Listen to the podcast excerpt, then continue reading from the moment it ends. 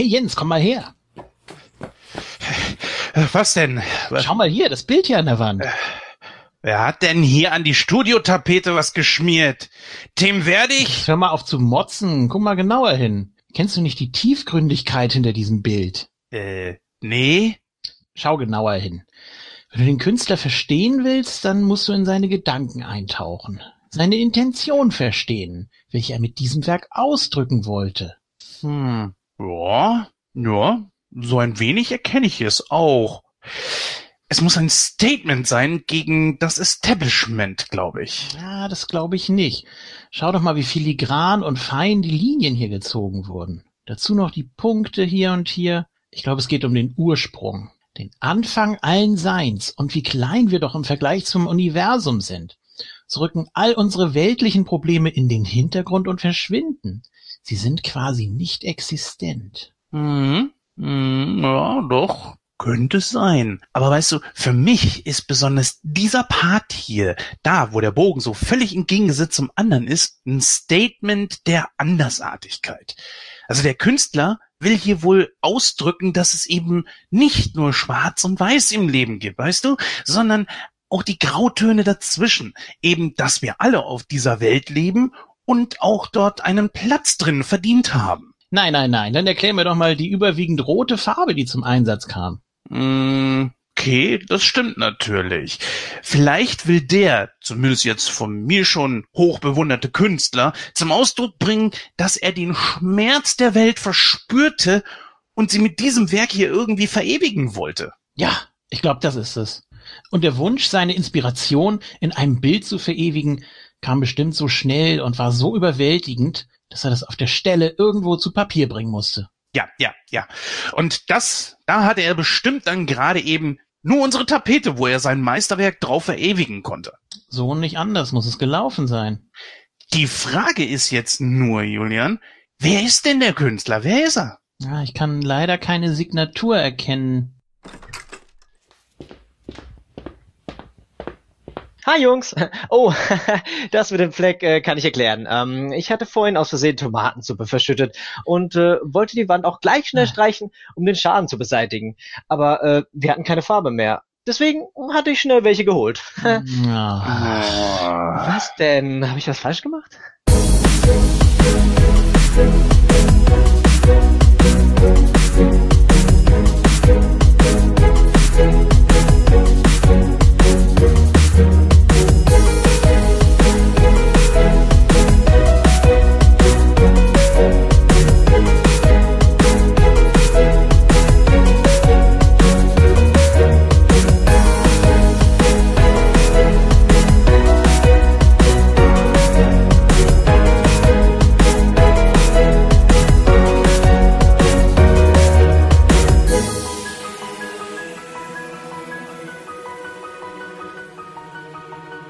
Hallo und herzlich willkommen zur 106. Ausgabe von Nightcrow.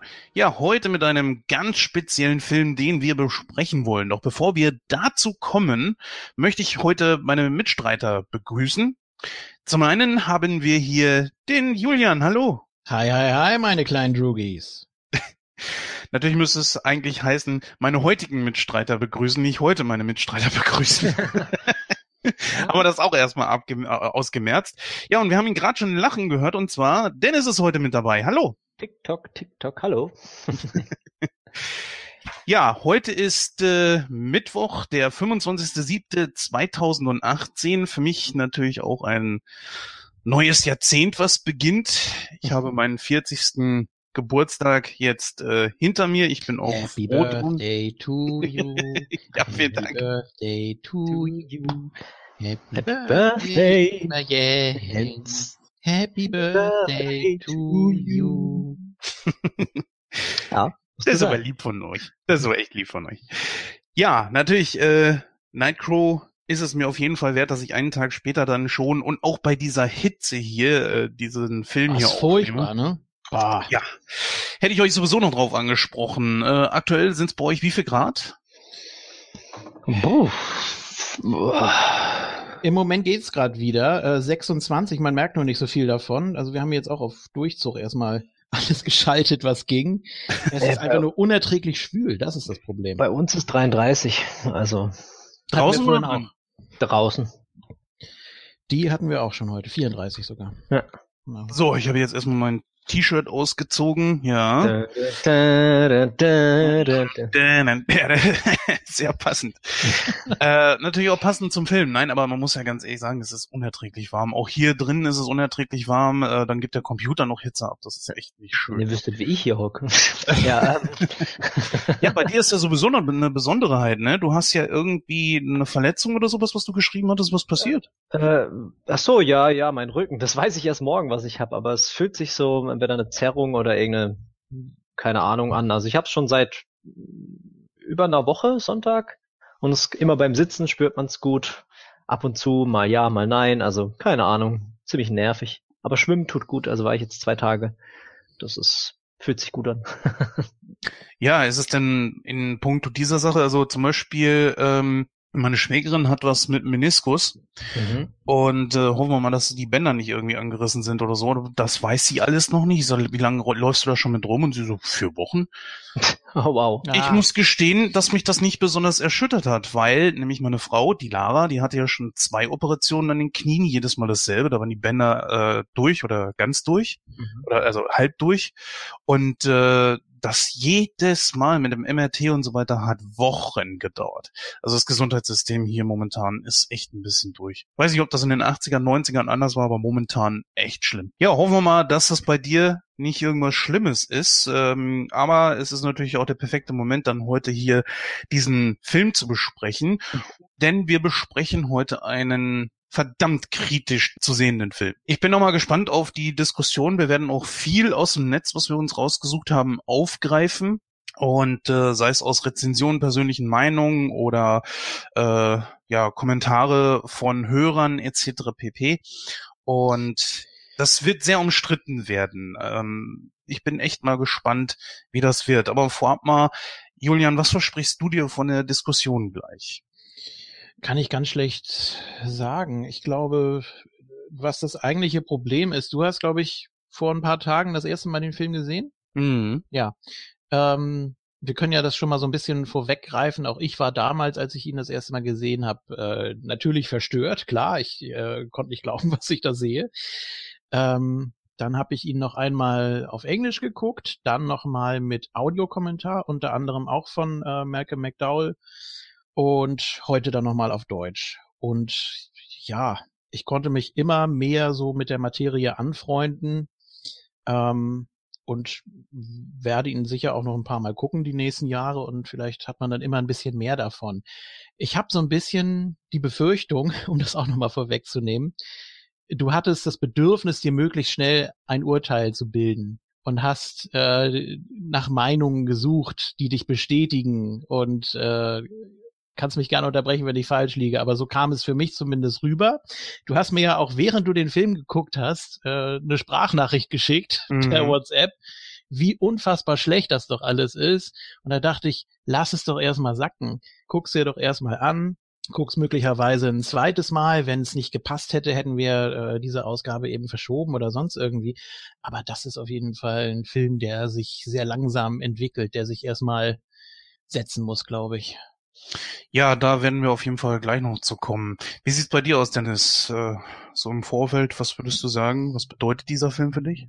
Mm, Ja, es ist ähnlich. Also ich habe ihn, glaube ich, auch, weiß nicht, ob ich ihn ein oder zweimal gesehen habe, auch Deutsch und Englisch, aber es ist schon eine Weile her.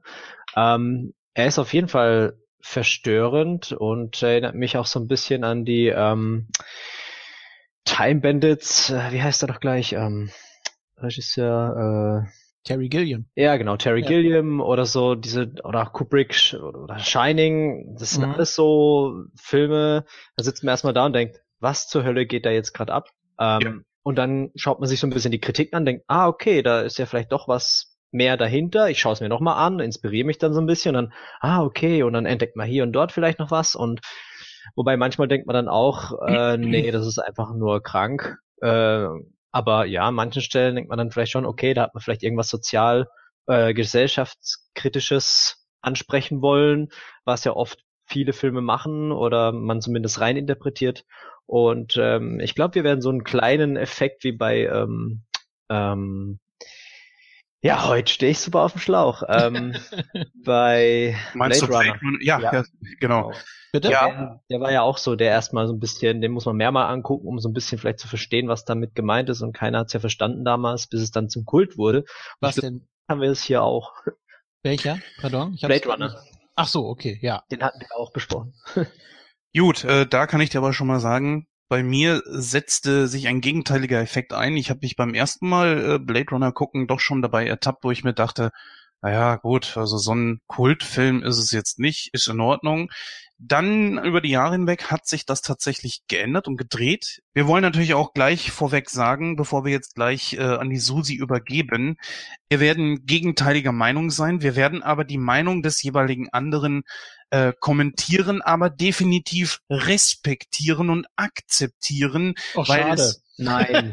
Nein, ich, nein, nein, bin, nein, ich bin Was? immer, nein, ich bin immer fair und solchen Sachen aufgeschlossen. Dafür sitze ich hier, wenn ich stur eine Meinung hätte und die ist so gefestigt, dass das über alles geht, dann brauche ich mir so etwas wie hier, das hier, finde ich, nicht antun. Denn sonst könnte ich einen Monolog halten und bräuchte euch dafür nicht. Mhm. Ne, denn ähm, wer fest auf seine Meinung beharrt, der ist eigentlich nicht auf einen Dialog aus und braucht den dann auch nicht. Finde ich, das ist meine Meinung. Ähm, aber wir sind ja schon fast äh, schon ein bisschen zu tief drin für äh, in, in dem Film, in der Thematik des Films. Ich würde mal sagen, wir übergeben jetzt sofort mal an die Susi und sprechen uns dann gleich weiter. Deswegen, Susi, sagen wir uns mal bitte, worum geht's in der heutigen Sendung?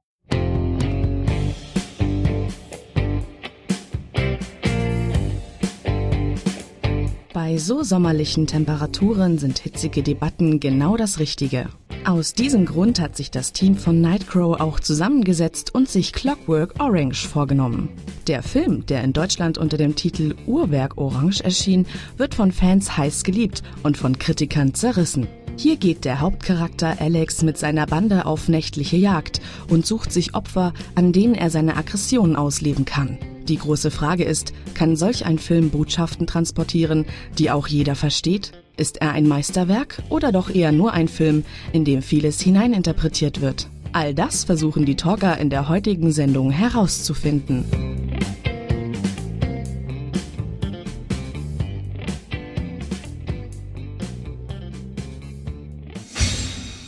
Ja, herzlichen Dank, Susi, an dieser Stelle. So, dann wollen wir uns dem Film mal widmen. Wer von euch beiden möchte denn gerne mal zumindest kurz eben runterreißen, worum es in den Film geht? Ja, Julian, du kannst das doch eigentlich mal. Wunderbar, ja. Ich hatte ihn schon so oft gesehen, der weiß es auswendig. Ja, im Prinzip geht es um eine ja, alternative Therapiemethode, wenn man so will. Also die Aversionstherapie, ähm, um Kriminelle zu heilen oder von etwas zu befreien oder ja. Äh, wie wurde das nochmal genannt? Entschuldige, Ludovico Ja, genau. Projekt, äh, äh, ähm, Methode, ne? Therapie, ja, oder ja, Methode, Therapie, Ja. wie auch immer. Ähm, ja, und das Ganze, wie gesagt, möglichst schnell und effektiv, weil wohl eine normale Haftstrafe äh, dafür nicht ausreichend ist oder eben nicht das bewirkt, was man, was man will. Ähm, also die ganzen gewöhnlichen Verbrecher, sage ich mal, das hat ja dann auch der Innenminister gesagt, äh, dass es dann eben eher darum geht, äh, das Ganze möglichst unkompliziert über die Bühne zu bringen. Und das ist eben, wie gesagt, ein neues, umstrittenes Verfahren. Und ja, ähm, da trifft es sich natürlich ganz gut, dass der Alex, also, also Alexander Delarge mit seiner Gang, mit den Droogs, ähm, ja, geschnappt wird auf den nächtlichen Raubzügen, also die morden und vergewaltigen und prügeln, ja, äh, was das Zeug hält. Und ja, jetzt ist natürlich immer die Frage, was, was geht in ihm vor, was macht er durch? Jedenfalls funktioniert das. Er wird tatsächlich ähm, vorzeitig aus der Haft entlassen. Ich glaube, man erfährt nicht nach welcher Zeit genau, oder? Jedenfalls. Nach etwas mehr als zwei Jahren, ja. Ah so, okay. Habe ich nicht mitbekommen. äh, jedenfalls äh, darf er dann in diese Therapie oder muss in diese Therapie, denn so ganz gefällt ihm das Ganze natürlich auch nicht. Ja, und dann ist die große Frage, was dann auch die weitere Handlung des Films ausmacht, ob das Ganze funktioniert hat oder eben nicht. Ich denke, so kann man das erstmal zusammenfassen. Genau, ja. Es gibt, also man kann diesen Film natürlich in drei Akte, glaube ich, äh, unterteilen. Ja. Als erstes äh, sieht man Alex, wie er sein pervertiertes Dasein auslebt, dass er einfach so ist, wie er ist. Wir lernen ihn kurz kennen mit seinen Leuten. Der zweite Akt ist halt eben kurz der im Gefängnis und äh, mit dieser Ludovico-Therapie, die er sich über sich ergehen lässt. Auch dazu gibt es unglaublich viel zu erzählen. Und der dritte Akt ist, äh, wo er draußen ist und er mit seinen Opfern konfrontiert wird. Das heißt, es kommt so eine Art ja, kann man das sagen, Ripple-Effekt, wie, wie es in Zurück in die Zukunft hieß. Also es kommt eigentlich alles auf ihn wieder zurück. Und dem wollen wir uns jetzt widmen. Und ich kann voraussagen, das wird länger dauern. ähm, ja, ähm, wo du es gerade angesprochen hast, ganz kurz noch, Entschuldigung, ähm, mhm. Anthony Burgess, also der, der Autor des Buches, der Romanvorlage, ähm, das Ganze war ja neun Jahre vor der Verfilmung, also 1962. Auch das ist in drei Akte unterteilt sozusagen, jeweils sieben Kapitel. Ähm, wobei man ja sagen muss, dass das letzte, also das 21.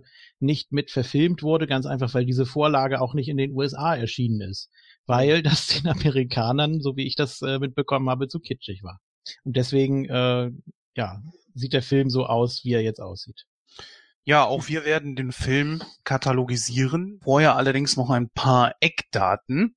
Der Film ist von dem, aus dem Jahr 1971 und von dem Kultregisseur Stanley Kubrick. Mittlerweile leider auch nicht mehr am Leben. Ich glaube, er ist gestorben im Jahr 1999. Er hat damals, glaube ich, die äh, Fertigstellung seines damals aktuellen und damit auch natürlich leider letzten Films Eyes Wide Shut nicht sehen können. Mhm.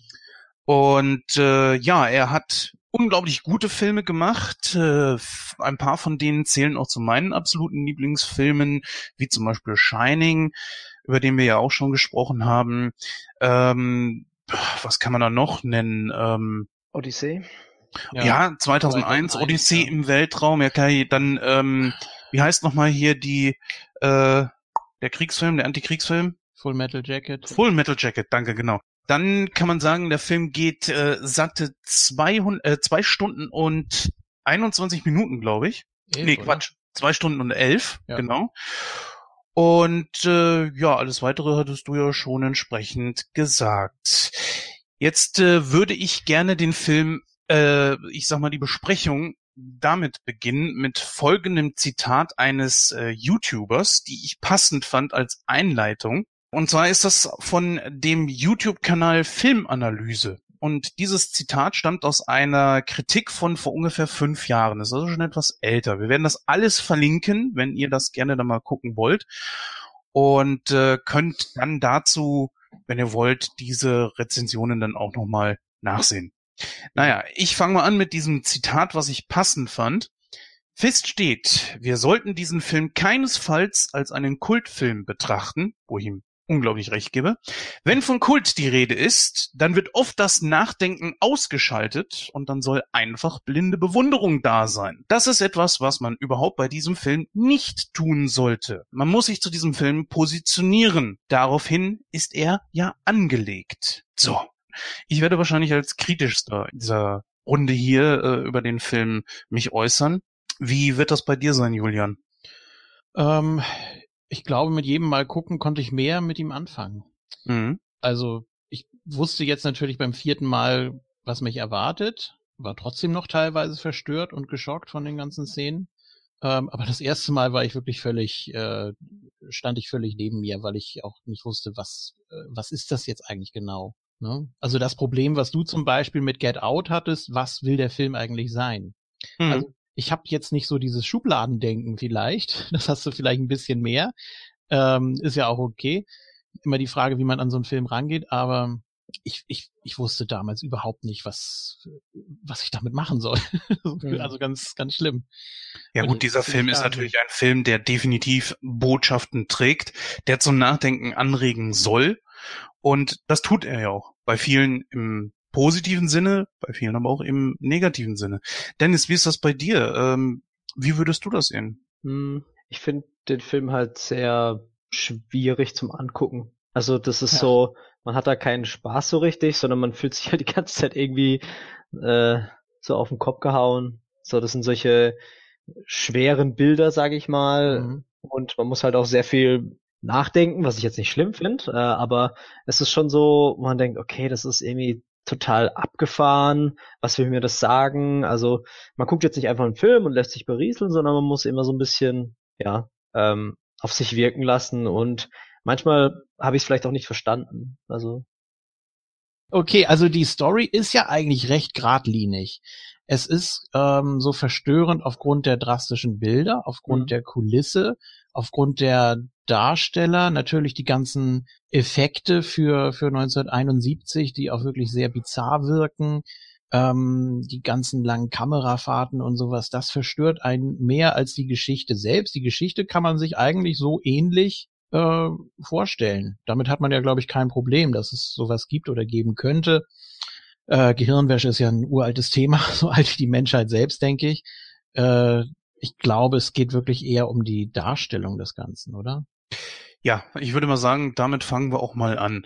Ähm, fangen wir mal an mit etwas äh, für uns Außergewöhnliches. Wir fangen jetzt mal nicht mit den Charakteren an, sondern ich würde gerne mal beginnen mit den Settings beziehungsweise auch den Kostümen. Damit fing es allerdings bei mir schon an. Die Settings passen überhaupt nicht zusammen. Sie haben mal eine Form von Dystopie, mhm. indem sie in irgendwelchen verrotteten Hinterhöfen gedreht haben, in Abbruch, äh, abbruchreifen Häusern, wo man sich sagen kann, ja, ist in Ordnung. Auch da, wo äh, die Droogs dann auf diese andere Gang treffen und dann auch eine Vergewaltigung verhindern, was glaube ich aber auch nicht ihre Intention war, sondern sie wollten sich einfach mit denen prügeln und Punkt. Die große Sache ist einfach so, ich habe auch wirklich angestrengt darüber nachgedacht, mit was könnte ich es vergleichen. Und ich habe nicht so wirklich ein Beispiel dafür gefunden. Ich kann es nur so weit sagen, dass ähm, mal ist es quietschbunt, mal ist es Dystopie, äh, und das auch direkt sogar auf engstem Raum. Sie sind in dem Treppenhaus von Alex Eltern, wo unten alles vollgeschmiert ist mit perversen Graffiti, ähm, wo alles umgeschmissen ist, es herrscht Unordnung, es herrscht Chaos. Jetzt kann man natürlich wieder dahergehen und sagen, es ist sinnbildlich, weil dann geht der Schwenk auf die Wohnung der Eltern und mhm. dort ist alles sauber, geordnet. Mhm. Die Eltern sind auch unglaublich geradlinig und für mich auch mit die zurechnungsfähigsten Charaktere in diesem ganzen Film. Aber reichlich so. doof. So, um das mal. also so kommen sie zumindest rüber, ne? Und äh, irgendwie sind da ja alle mehr oder weniger abgestumpft. Die Charaktere sind ja auch komplett überzeichnet und ja. äh, du hast eben Dystopie gesagt und beziehst das nur auf die Kulisse. Ich würde das gerne noch auf das ganze gesellschaftliche äh, Gefüge beziehen, denn eigentlich ist das alles eine Dystopie. So war es ja auch angedacht. Und ich meine, ähm, das, der Roman ist zwar von 62, soll aber glaube ich 83 spielen. Ähm. Und so. Also Zukunft. ja, genau. Und äh, deswegen ist das alles eine Dystopie natürlich. Also das, ich glaube, das hat jetzt gar nicht so sehr mit den Farben oder mit mit dem Licht oder sonst irgendwas zu tun, sondern äh, das ganze das ganze Gefüge oder alle Charaktere, wie sie auch miteinander interagieren, das ist die Dystopie daran. Aber meinst du nicht, dass man dann mehr von dieser Welt hätte zeigen sollen, anstatt die ganze Zeit nur bei Alex, äh, also Alex dabei zu sein?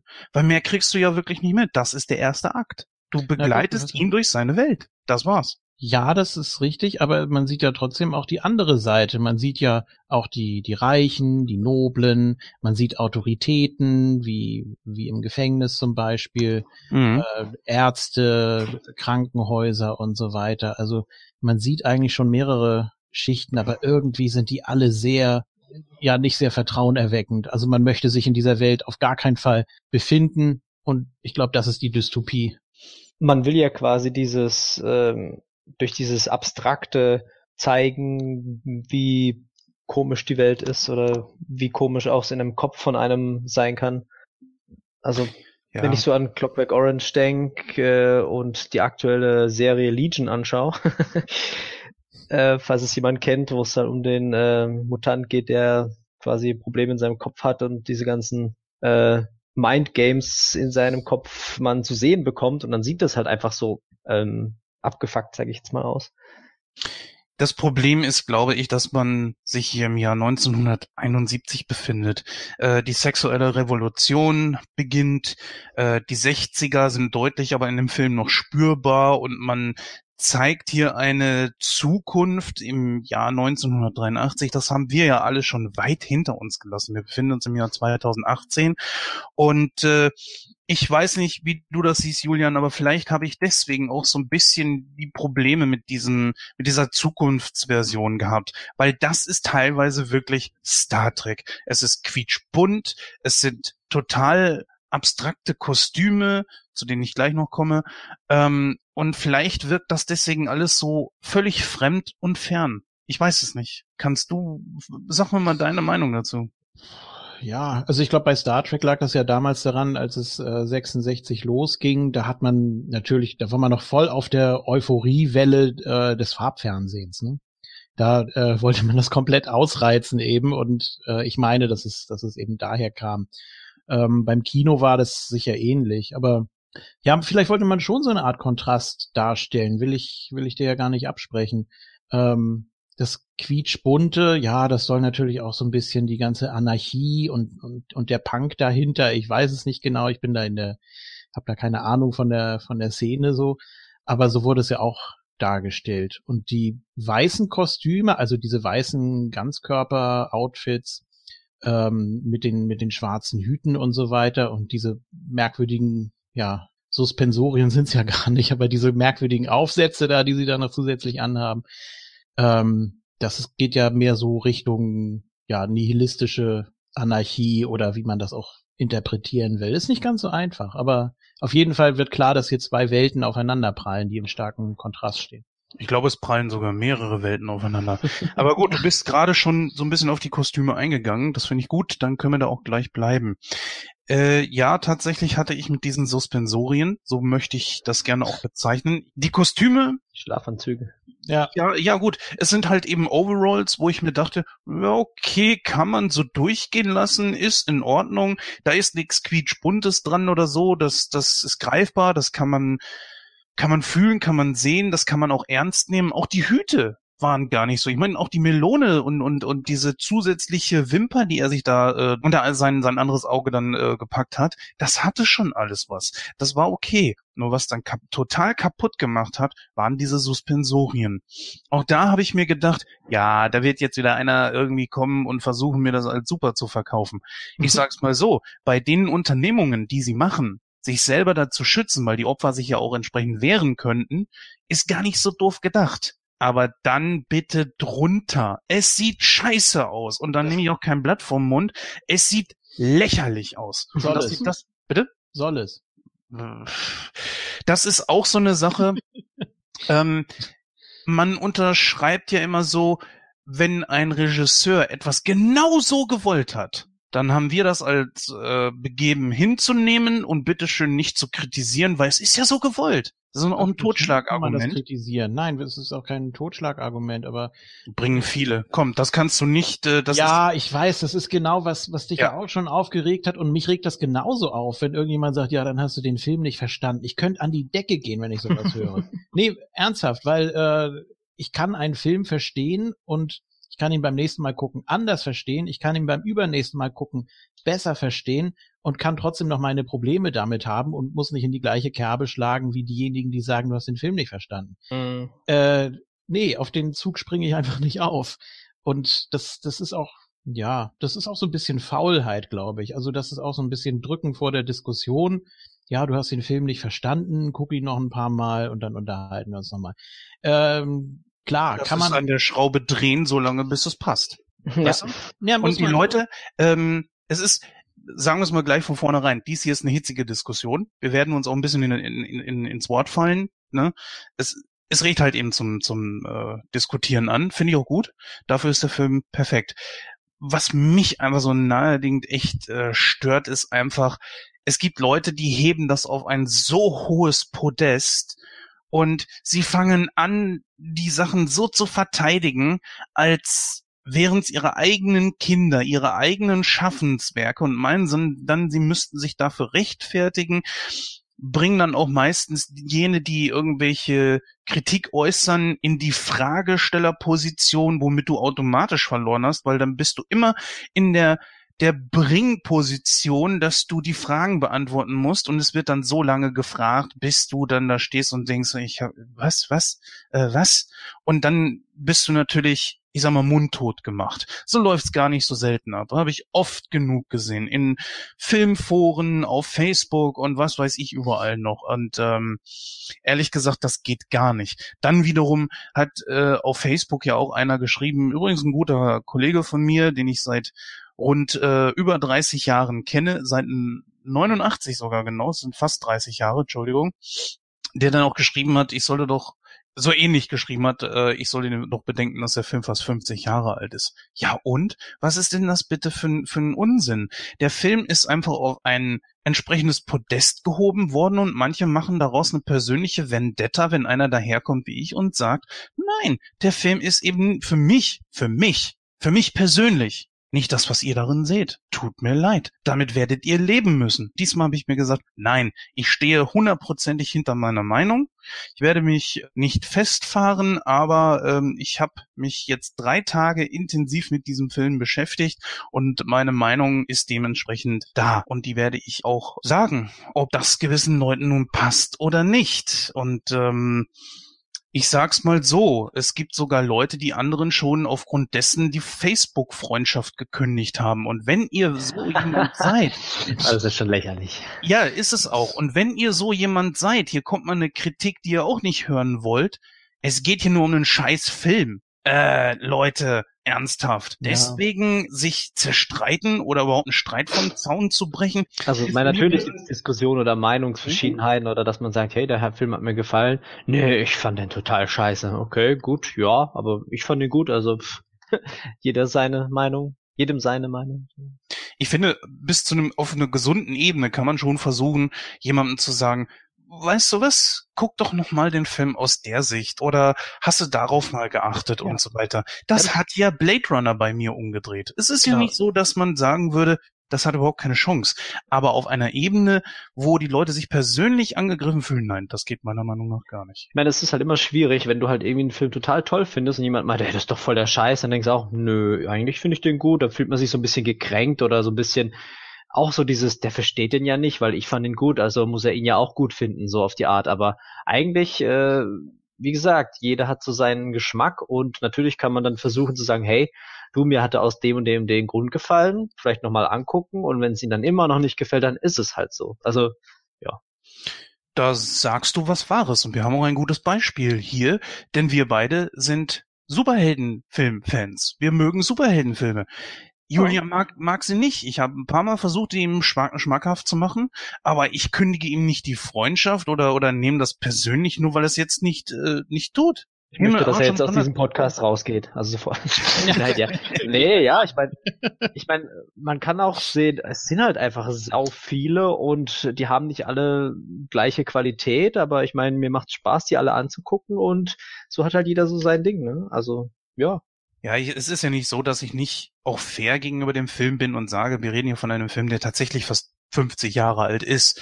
Die hm. Zukunftsversion dort sah nun einmal eben anders aus und es wirkt natürlich auch ein bisschen, ich sag mal, zum Schm es riecht zum Schmunzeln an, wenn äh, es heißt, wir sind jetzt in der Zukunft und die hantieren damit Schallplatten. Hä? Naja, gut. Also ja. trotzdem ist ja äh, die Grundaussage zeitlos um das schon mal so vorwegzunehmen. Ne? Das ist ja nun mal ja. leider so. Es wird immer irgendwie ja besorgt auf die Jugend äh, geachtet. Äh, es gibt ja nun mal leider Straßengangs, die so vorgehen, teilweise noch schlimmer. Es wurde ja auch teilweise ja überspitzt und fast schon komisch dargestellt, aber mhm. gibt's ja leider und das wird es auch immer geben. Also ja, natürlich, klar. Aber da kommen wir noch drauf. Mhm. Ich würde mal sagen, an dieser Stelle biegen wir dann direkt ab auf Alex und widmen uns mal sozusagen dem ersten Kapitel, dem, dem ersten Drittel, äh, bevor er dann geschnappt und ins Gefängnis kommt.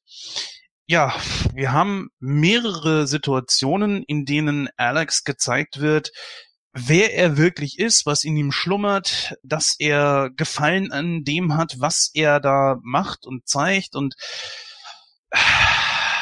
ey, ich habe so viele Kritiken gelesen, das von der von der Filmfabrik. Aber bevor ich das darauf komme, würde ich dann doch lieber erstmal eure Meinung gerne dazu hören. Beginnen wir mal mit Dennis. Ja, ich, ich finde es halt allgemein ganz cool, dass diese drei Kapitel sehr unterschiedlich sind und dann halt auch ähm, ja seinen Abschnitt sozusagen genauer beleuchten. Also der erste ist halt total durcheinander und sei, seine Gefühle irgendwie auch und das, was er halt macht, dass es halt einfach schlecht ist. Und ähm, ich fand das eigentlich schon in der Hinsicht gut dargestellt, aber es war schon so ein, boah, was geht denn da ab? Flash. Also ja. Ich habe nur ein Problem damit, äh, was die Leute da hineininterpretieren. Also ich glaube, ich ziehe das Zitat aus der Filmfabrik einfach mal vor. Es wird langsam äh, aber sicher offensichtlich, was Alex als Figur eigentlich repräsentiert. Alex steht für die unterbewussten Bedürfnisse und Triebe des Menschen. Dementsprechend werden in Kubricks Uhrwerk Orange alle Politiker, Staatswissenschaftler, der Be Bewährungshelfer und all die Polizisten, also eigentliche ähm, alle, also eigentlich alle Personen, die sich bemühen, dass Alex seine bösen Triebe ausgemerzt werden, äh, auf verschiedene Arten als Idioten dargestellt. So gesehen als die Bad Guys. Ähm, also, hm. du stöhnst schon.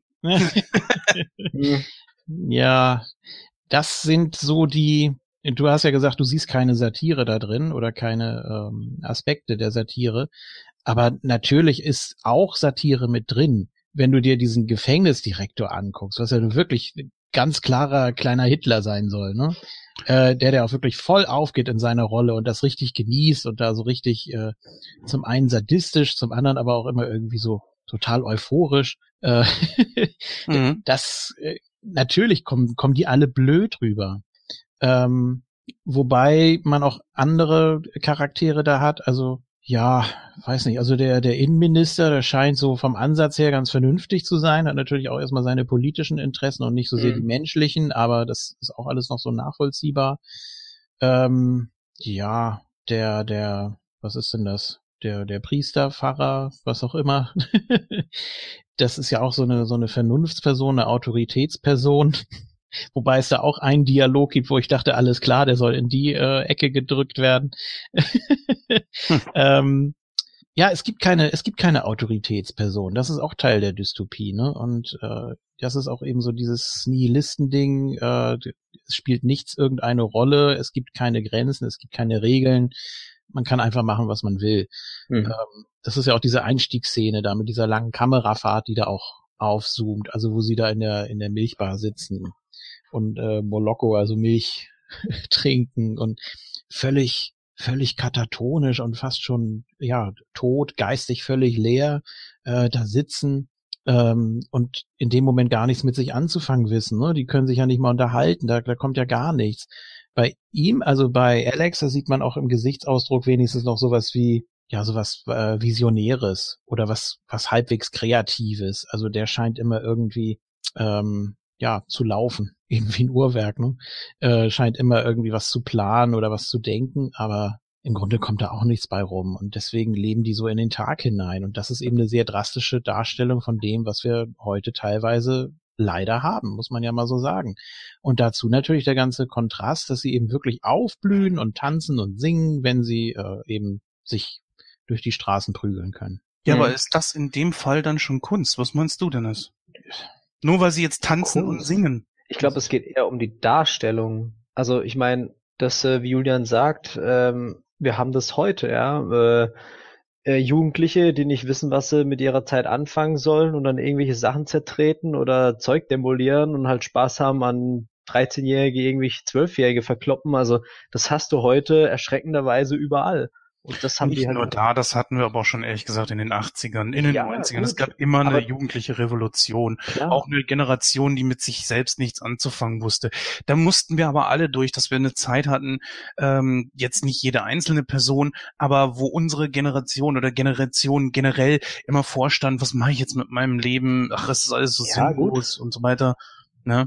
das ist ja auch das Zeitlose eben und was es halt dann auch überspitzt darstellt, weil das halt auch ein Problem ist. Also es ist nicht gut, jemanden auf die Fresse zu schlagen. Okay, manche vielleicht schon. Nein, aber ich meine halt, ähm, oder irgendwas zu zerstören, diesen Zerstörungsdrang oder zu töten oder irgendwas, weil das ist halt einfach, ja, auf Dauer vielleicht nicht ganz so gut. Und hier wird es halt ähm, sehr extrem und drastisch dargestellt. Und so auch diese Verblödung einfach, die man dadurch hat und sich ähm, nicht irgendwie kreativ versucht weiterzubilden oder irgendwas mit seinem Leben anzufangen. Und äh, was dann in Akt 2 und 3 dann ja noch so ein bisschen quasi gezeigt wird, wobei es dann am Schluss dann eher schon wieder, dass er dann auch auf die Fresse kriegt oder halt den Zoll zahlen muss oder dass es sich halt einfach nicht auszahlt, mhm. sowas zu tun, dass man dann irgendwann die Rechnung bekommt, ne? Also das ist schon so ein bisschen so ein, ja, wie sagt man, so ein Bildungsding dahinter. Ich möchte vielleicht hier passenderweise wirklich mal wieder aus äh, diesem dieser Rezension von der Filmfabrik vorlesen, auch wieder mhm. nur ein Auszug. Diese Momente, in denen Alex sich prügelt, vergewaltigt und raubt, sind Situationen der puren Schönheit. Sie sind kleine, performatierte Kunstwerke, denn sie sind mit einem Wort menschlich. Ich weiß nicht, lieber Alper, ich sag's mal so mit meinen Worten, irgendetwas stimmt in dieser Rezension nicht. Ich möchte dich nicht beleidigen, ich möchte dir auch sagen, ich, falls du das jemals hören solltest, dass äh, ich die Filmfabrik mit dir unglaublich gerne geguckt habe und dass ich äh, auch Cinema Strikes Back abonniert habe und immer gucke und meistens deiner Meinung bin. Aber die Frage ist wirklich so, du hast dich auch in deiner Kritik nicht einmal irgendwo, auch nicht konstruktiv, negativ geäußert. Und das kann es nur wirklich nicht sein. Wie ich anfangs schon sagte, kein, also in einem Vorgespräch äh, von uns jetzt hier habe ich gesagt, dass es keinen Film gibt, der hundertprozentig perfekt ist. Und deswegen fand ich diese Rezension von dir zwar gut, aber du hast nur positive Sachen geäußert und das gibt es nicht. Und in manchen Situationen, wie eben diesen Zitat jetzt hier, frage ich mich wirklich, wie zwanghaft du versuchst, hier etwas rein zu interpretieren und das als gut zu heißen. Ähm, ich habe jetzt natürlich auch das Wort an mich gerissen. Ich möchte mal ganz ehrlich sagen, als was ich Alex da sehe, da ist keine Schönheit drin. Das ist einfach nur ein perverser Geisteskranker und deswegen nicht auf, auf Gründen der Schönheit, aus Gründen der Schönheit, sondern er singt und tanzt beim Verprügeln anderer, ganz besonders in dieser Vergewaltigungsszene bei dem Schriftsteller, wo er dessen Frau vergewaltigt, und sorry, bei Vergewaltigung, da setzt bei mir aus, äh, fängt er ja an zu singen I'm Singing in the Rain. Eigentlich ein sehr positives Lied, wo ich sagen würde, das hat eine positive Grundstimmung. Ne? Mhm. Und das als etwas sehr Schönes, als, als etwas Kunstvolles zu sehen, tut mir leid, das sehe ich nicht. Für mich ist einfach Alex ein pervertierter Geisteskranker, und da gibt es ja. einfach bei einer Geisteskrankheit, Entschuldigung, ich wollte das kurz eben ausführen, Bitte. bei einer Geisteskrankheit gibt es keine Regeln, es gibt keine geraden Strukturen. Der Typ ist einfach nur krank. Und zwar geisteskrank. Nicht im Sinne einer Beleidigung, dass ich sage, du bist ja geisteskrank, sondern wenn ein Arzt ihn diagnostizieren würde, würde man sagen, Junge, du gehörst in eine Heilanstalt, wo ich auch kurz vorgreife, wobei ich nicht verstehe, warum er in einer solchen Welt in ein normales Gefängnis kommt. Aber egal. Äh, dazu gleich mehr. Ähm, für mich ist dieser Charakter einfach nur pervertiert und geisteskrank. Und deswegen tanzt und singt er dabei. Jemand, der normal jemanden vergewaltigen würde, allein das klingt schon ziemlich dämlich. Aber naja gut, ich möchte es mal so ausdrücken. Ein normaler Vergewaltiger geht daher, schnappt sich sein Opfer, entweder männlich oder weiblich, scheißegal, und vollführt diesen Akt der, der Gewalt und Kontrolle, nicht nur weil er wahrscheinlich, das, das ist jetzt alles nur nicht auf Einzelpersonen, so sehe ich es halt eben, dass ähm, diese Leute, die das, ein ganz normaler Vergewaltiger, ich möchte es mal so sagen, der macht es, um Macht auszuüben und natürlich, um sich selbst auch zu befriedigen. Und da erzähl mir doch bitte nochmal, lieber Alper, was hat das in dem Fall mit Kunst zu tun? So. Ja. Ist ja, es wird dich jetzt überraschen, was ich sage, aber deine Meinung ist ja völlig gerechtfertigt. Du hast es, du hast es begründet, wie du es siehst. Äh, ich, ich finde, du hast recht. Ähm, und es steht dir ja auch völlig zu, diese Meinung zu haben. Ähm, ich weiß nicht, wodurch du dich da angegriffen fühlst oder weiß ich nicht, ist ja auch ein bisschen schwierig, jetzt quasi so zeitversetzt äh, mit jemandem zu diskutieren, der nicht da ist, äh, der sich ja auch was sicher dabei gedacht hat, bei dem, was er gesagt oder geschrieben hat. Mhm. Ähm, aber dein Standpunkt ist doch genauso in Ordnung. Du brauchst dich da gar nicht so angegriffen zu fühlen. Nein, ich fühle mich da nicht angegriffen.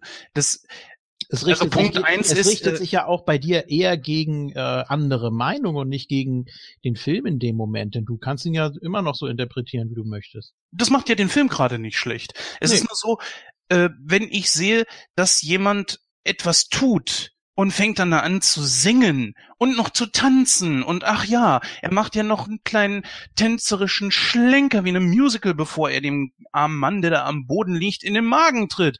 Och, ist das ja toll. Was hat denn das mit Kunst zu tun? Bei dem Typen tickt einfach die, das hier nicht richtig. Der braucht einfach eine Therapie, der muss in eine geschlossene Anstalt.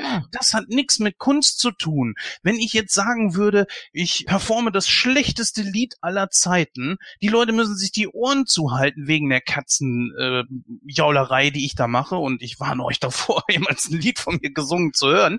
Aber ähm, wenn ich dann anfange, das zu filmen, wie ich da singe, aber dann plötzlich irgendwie in so einem Musical hin und her tanze und so weiter, kann ich dann auch sagen, ihr habt es einfach nicht verstanden. Das ist Kunst. Ihr versteht es einfach nicht. Ah, ich habe so eine Aversion gegen dieses, ihr versteht es einfach nicht. Ah, nee, nicht. aber auch selbst da, wenn du, äh, auch wenn du es vorher schlecht redest, was du machst, wird es auch da Leute geben, die das toll finden. So ist es eben, weil es jeder anders interpretiert und auch jeder anders, anders sehen kann und auch wahrscheinlich anders sehen möchte.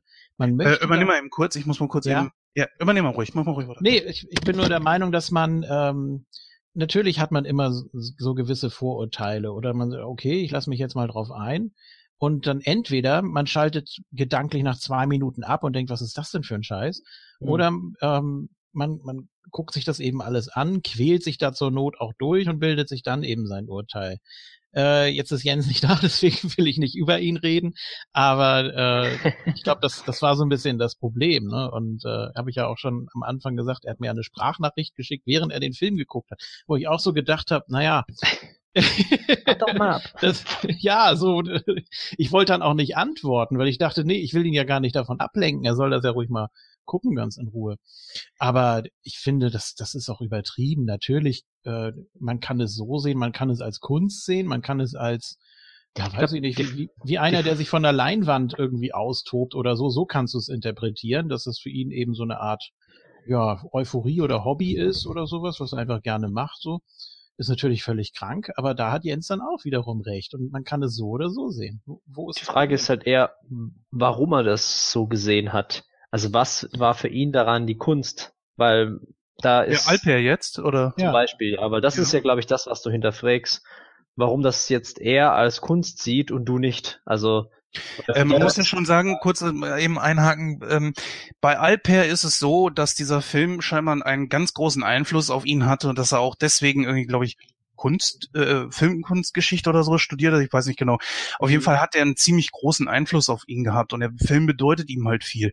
Aber ich glaube auch so, wenn man sich dann gute 17 Minuten wie dieses Review geht und das völlig atemlos in einer Tour zu 100 Prozent nur Positives sagt und dann ähm, auch so eine, eine Art und Weise da Dinge hineininterpretiert, wozu der Film ja einlädt, ist ja okay aber wo ich sagen würde, tut mir leid, das sehe ich nicht. Und kein Mensch hat äh, irgendeinen Film, bleiben wir nur bei Film, den er nur gut findet. Man findet immer irgendwo ein Haar in der Suppe.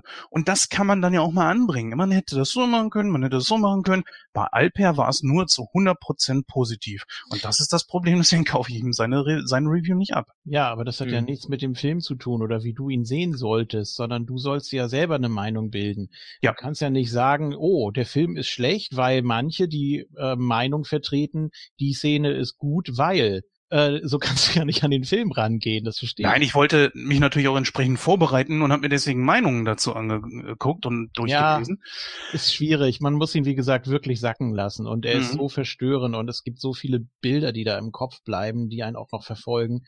Äh, überhaupt die, die, die ganze Welt, die da dargestellt wird, das ist einfach so krass und so intensiv. Ähm, da würde ich mich jetzt nicht, wenn ich ihn das erste Mal gesehen hätte, gleich mit äh, verschiedenen Interpretationen und Meinungen zudröhnen, sage ich jetzt mal auf gut Deutsch. also, nee, ich, also ich würde da, glaube ich, anders rangehen, aber ist ja okay. Ich kann ja hier nochmal, ähm, um das mal auf die Spitze zu treiben, ich wollte es mir für später aufheben, aber es passt jetzt sehr gut, warum ich sage, dass da, dass das völlig aus dem Zusammenhang gezogen ist. Folgendes Zitat, auch von Alper. Dementsprechend verwandelt Kubrick die Gewalt in etwas Künstlerisches. Ja, würde ich in dem Fall sogar sagen, in einer Art abstrakte Kunst kann man das schon sehen. Eine sehr pervertierte, aber okay. Mhm. So, weiter. Äh, in etwas Wunderschönes. In etwas, das nicht Mittel zum Zweck ist, sondern einen Selbstzweck hat. Äh, ist das hier irgendwie, passt glaube ich nicht so ganz zusammen, aber egal. Alex strebt nach etwas Großem, nach Menschlichkeit in purer Form, nach der Schönheit der Natur. Er greift nach dem Allerhöchsten, vielleicht sogar nach etwas Göttlichem. Ja, würde ich auch sogar sagen, dass er einen äh, Gott, äh, Gottkomplex hat. Vor allem, weil er ja auch der Anführer ist und sobald da irgendwelche äh, leichten Schwingungen spürbar sind, die dagegen halten, dann ergreift er auch sofort drastische Maßnahmen gegen seine Droogs. Also von daher ähm, das macht ihn natürlich auch noch gefährlich, zusätzlich, ne? Er ist potenziell gefährlich, natürlich. Aber Dennis, mal ganz im Ernst, wenn du jetzt mal die Szene dann nimmst, wo, ja, wie, wie hieß sein Kumpel da, der jetzt, wo Alex so eine Gefahr drin gesehen hat, entmachtet zu werden, dass der jetzt die, die Georgie. Georgie, mhm. danke. Mhm. Glaubst du das wirklich, dass er die Anführerschaft haben wollte? Weil für mich wirkte das nicht so, sondern sie haben ja lediglich gesagt, du, da springt eigentlich keine Kohle bei ab. Mhm. Weil das merkt man ja dann in dem Moment auch so. Für Alex ist es halt eben nicht wichtig. Er ist, für ihn ist es wichtig, dass er sein, seine perversen Sachen da ausleben kann. Deswegen ist für ihn ja Geld nicht wichtig. Aber wie hat dann das auf dich so gewirkt? Wollte er wirklich die Anführerschaft oder hat Alex sich da direkt bedroht gefühlt? Vielleicht hat er auch einfach nur äh, Lust gehabt, wieder Action zu machen, Alex. So dass er einfach einmal eine Bedrohung gesehen hat, obwohl da vielleicht keine war. Schwer zu sagen. Ja, man kann das. Ich habe es heute zumindest ein bisschen so gesehen, dass es schon so eine kleine Meuterei war, auch wie sie ihm da praktisch aufgelauert haben, da im Treppenhaus. Und na, alles klar. Und kann es sein, dass du den Gulliver ein bisschen überstrapazierst, so ungefähr? Äh, ja, und ist doch. Also es spielt ja sowieso alles keine Rolle, was gesagt oder gedacht wird, sondern mhm. es ist einfach nur alles ein großes Ventil, aber das ist eben so die, die, die Grundeinstellung, glaube ich. Nö, ich, ich habe da auch keine Gefahr gesehen.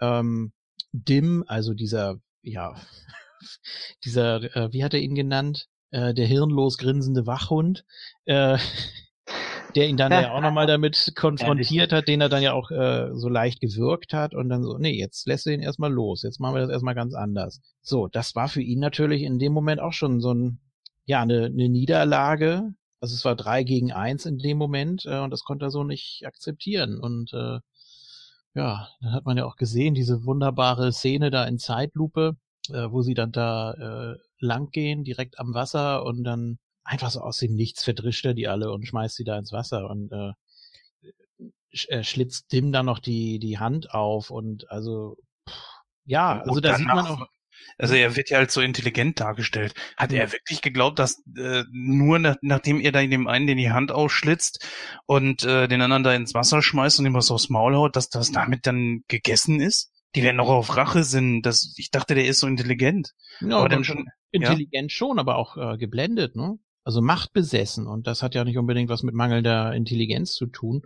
Ähm, wenn du eigentlich hm, sehr berechnend vorgehst und aus deiner Sicht eigentlich alles richtig machst. Also hm. Ja, also, okay, ja, würde ich auch so. Es ist schon ein bisschen naiv, ne? Ich glaube, das wolltest du da so ja. mit, mit ausdrücken, oder? Ja, naiv, das glaube ich ganz gut, ja. Habt ihr mal geguckt, dass in diesen ach so tollen Einstellungen, wo die auch in Zeitlupe gedreht wurden, dass da ähm, die Leute nicht mal richtig getroffen haben? Zum Beispiel in der dritten Sequenz dieses Waterboarding, ja, wie es so schön heißt, Mhm. wo, wo ihr seine beiden Kumpels als Polizisten ihn dann da unter Wasser drücken, das ist gefährlich. Kauf ihm auch ab. Der Schauspieler war ja auch lang unter Wasser. Nur der andere schlägt dann mit seinem Gummiknüppel auf ihn ein, der macht, äh, äh, du hast gesehen, er trifft nicht mal wirklich. Hm, war es teilweise nicht auch so, dass er die Wanne treffen wollte, damit das schön dröhnt irgendwie? So habe ich das teilweise interpretiert. Dann Er hat absichtlich vorbei. doch die Szene, wo angeblich die, die Penner auf ihn eingeschlagen haben, also auf Alex, Ja. und du nur siehst, wie einer der äh, Obdachlosen ganz leicht einen einen Haken irgendwie schlagen möchte und du siehst nur, dass er, vor allen Dingen, weil es so schön in Zeitlupe gemacht wurde, dass er nicht einmal trifft und er ist der Einzige, der zuhaut. In Anführungsstrichen. Ich bin mir auch nicht ganz sicher, ob das so ein bisschen Absicht ist oder ob das einfach damals die Schauspielerei war. Gute Frage. Das waren ja aber auch 10, 15 Leute, ne, die da um ihn rumstanden. Also da kann ja nicht jeder zum Zug kommen. Das ist wie beim Also- Royal Rumble, da sieht das auch so komisch aus. genau. Wischen wir uns mal so ein bisschen mit den Händen äh, ab. Oder Mhm. so. ja. Ja gut, aber man hat es trotzdem gesehen. Hm, Und da ja. entweder war die Kameraeinstellung schlecht Oh, oder was denn jetzt? nee, erzähl. Äh, kann man auch gleich noch was zu sagen. Ja, aus einer anderen Einstellung heraus hätte man zum Beispiel auf äh, das, das aus, aus einem etwas anderen Winkel gefilmt, hättest du das nicht so krass und deutlich gesehen. Beziehungsweise das alles in Zeitlupe zu zeigen. Ich weiß auch nicht, was da der künstlerische Effekt bei sein soll. Es hat den Film in keinster Weise vorangebracht.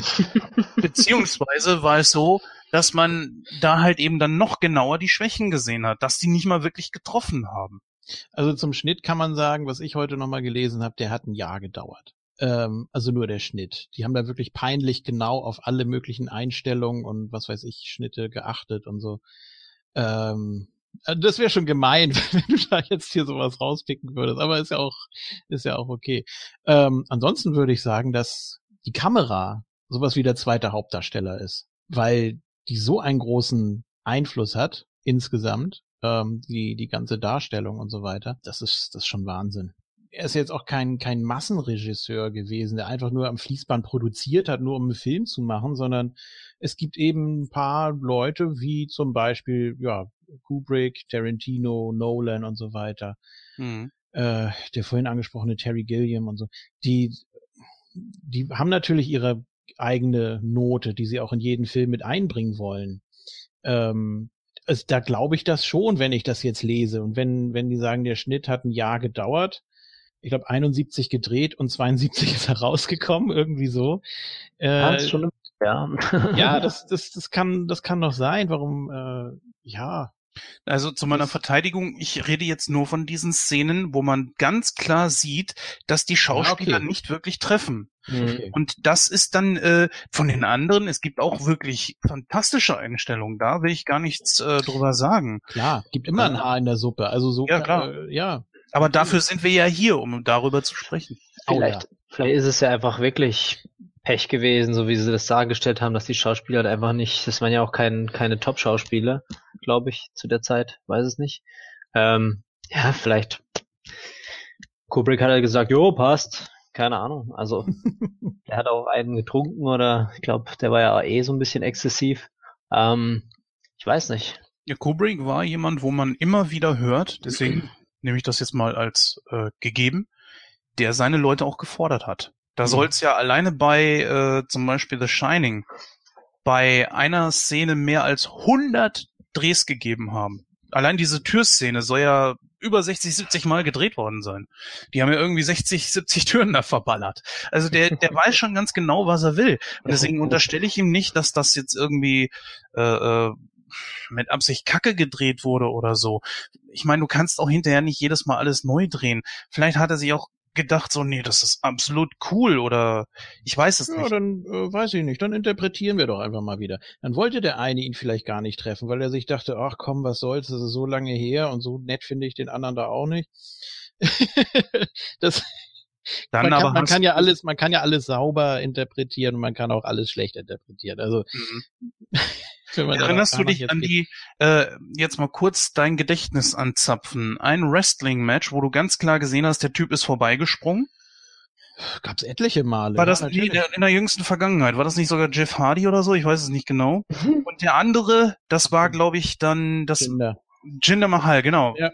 Der ist doch, äh, Ja, der Jeff Hardy ist, genau, der, Jeff Also. Hardy ist vorbeigesprungen und trotzdem hat Jinder das verkauft, als hätte er getroffen. Ja. Und genauso ist es hier. In der nächsten Einstellung siehst du dann ja, wie Alex total fertig ist, weil er zusammengehauen wurde. Und das ist halt eben genau das. Deswegen sage Ja. ich, nee, das hat Oder- Kubrick mit Sicherheit Das- nicht so Oder er hat ihn halt tatsächlich nicht getroffen, weil er halt sich gerade, weil ein anderer ihn gerade niedergestreckt hat und er Ja. dann halt vorbeischlägt. Ich meine, So das kann ja Beispiel. passieren. Ja. Es war ja auch keine wirkliche Prügelszene, sondern er wurde ja eigentlich nur so bedeckt, kann man sagen. Ne? Also die, die hingen ja eher wie so wie die Fliegen an ihm. Und äh, Vielleicht war es auch eine eine sanfte Gewalt. Ich meine, man kann ja auch jemanden Ja. totstreicheln, theoretisch. Also, wenn du das lang genug machst, geht's dir so auf den Sack, dass du vielleicht stirbst. Also, ich meine, vielleicht war das so eine Art, okay, wir kennen dich ja noch, aber irgendwie hast du was falsch gemacht, also musst du irgendwie halt bestraft werden, vielleicht auch gemockt oder wie sagt man halt so ein bisschen ge, ähm, äh, gedemütigt. Ja, ähm, vielleicht auch in verschiedenen Formen der Kraft. Man kann ja jemanden halt richtig stark treten oder leicht, um ihn zu verhöhnen. Ne? Also ja, da, da fängt gut. schon wieder an mit der Interpretation. Ne? Man kann viel reininterpretieren. Diese Tapete. Ja, ja, wie gesagt. Was mich mal so interessieren würde, ähm, die Eltern. Wir haben sie vorhin ganz kurz schon mal angerissen durch Julian. Wie haben die denn auf dich gewirkt? Oh, ich habe es gar nicht mehr so richtig im Kopf, aber ähm, eben. ich glaube, die waren auch so ein bisschen. War- Waren die besorgt oder waren sie eher so, ja, der Junge macht das schon? Also bin mir nicht mehr so ganz sicher. Ja, gibt's ja einen Unterschied zwischen M und P, wie er sie ja nennt, ne? Also Hm. die, das Lustige ist, die Mutter nennt den Vater ja auch Dad. Also das ist irgendwie ganz komische Familienverhältnisse da. Ähm, hat mich natürlich auch heute wieder gefreut, in der deutschen Version Edgar Ott zu hören. In äh, der Rolle vom Vater. Äh, gut, das aber so am Rande nur. Äh, übrigens der Vater gespielt von Philip Stone, ne? Grady aus Shining. Also dieser äußerst äh, creepige äh, Hausmeister, was auch immer da, also mit dem er sich da auch im Bad unterhält und so, ne? Mhm. Ah, man greift immer Boah. wieder auf bekannte Schauspieler zurück, Ja, ja, die man mit ja, denen ja. man schon gearbeitet hat. ne? man merkt halt. Ja. Ähm, ja, die Eltern wirken sehr, also nicht, dass er ihnen egal wäre, aber Sie machen halt ihr Ding und ja, er ist halt alt genug und ja, und vor allem auch, man sieht das ja auch in dieser einen Szene, wo die Mutter bei ihm klopft und ihn wecken will, zur Schule schicken will. Äh, und er sagt dann, nee, geht nicht und ich, ich muss schlafen, sonst wird's ja noch schlimmer in der Schule. Und die Mutter dann auch, ja gut, okay, ich muss dann auch los und kümmert sich nicht weiter drum. Also die sind beide, ja, wie gesagt, ist nicht egal. Sie machen sich zwar schon Sorgen, aber sie wissen auch nicht genau, wie sie ihn auf die rechte Bahn schubsen sollen oder haben da selber auch vielleicht nicht so die, die Motivation oder mhm. das sieht man dann ja auch, äh, um da vorwegzugreifen, als dann der äh, Joe bei denen einzieht und dann auch von sich sagt, ja, ich bin der Sohn, den du ihn niemals warst, du hast ihn immer nur Kummer bereitet und so. Sie streiten es nicht ab, aber pflichten ihm auch nicht bei. Also es ist irgendwie eine ganz merkwürdige Situation. Die Eltern tun einem ja auch irgendwo leid. Ne? Ja, sie wissen ja auch nicht, was er macht, ne? Sonst würden sie ihn wahrscheinlich auch achtkant rausschmeißen. Das waren für mich die beiden ersten Charaktere, wo ich mir sagte, da kann ich mich so ein bisschen einhaken und erkenne so ein bisschen die Vernunft. Bei den anderen Charakteren wiederum, nö. Und man merkt dann auch so, wenn Alex bei ihnen ist, ist er schon ein anderer. Ah, ich muss das mal was sagen. Also jetzt hau ich mal was echt Positives raus. Dieser Film lebt von Malcolm McDowell. Der Ja. Typ ist sowas von affig hammergeil. Ja, Die Danke. vielen, die vielen verschiedenen Facetten seines Gesichtes, wie seines Spieles, wie er zum einen absolut freaky rüberkommt, wie so ein Wahnsinniger, gefährlich. Da gibt's viele verschiedene Einstellungen, wo ich sage, okay, also hammergeil gemacht.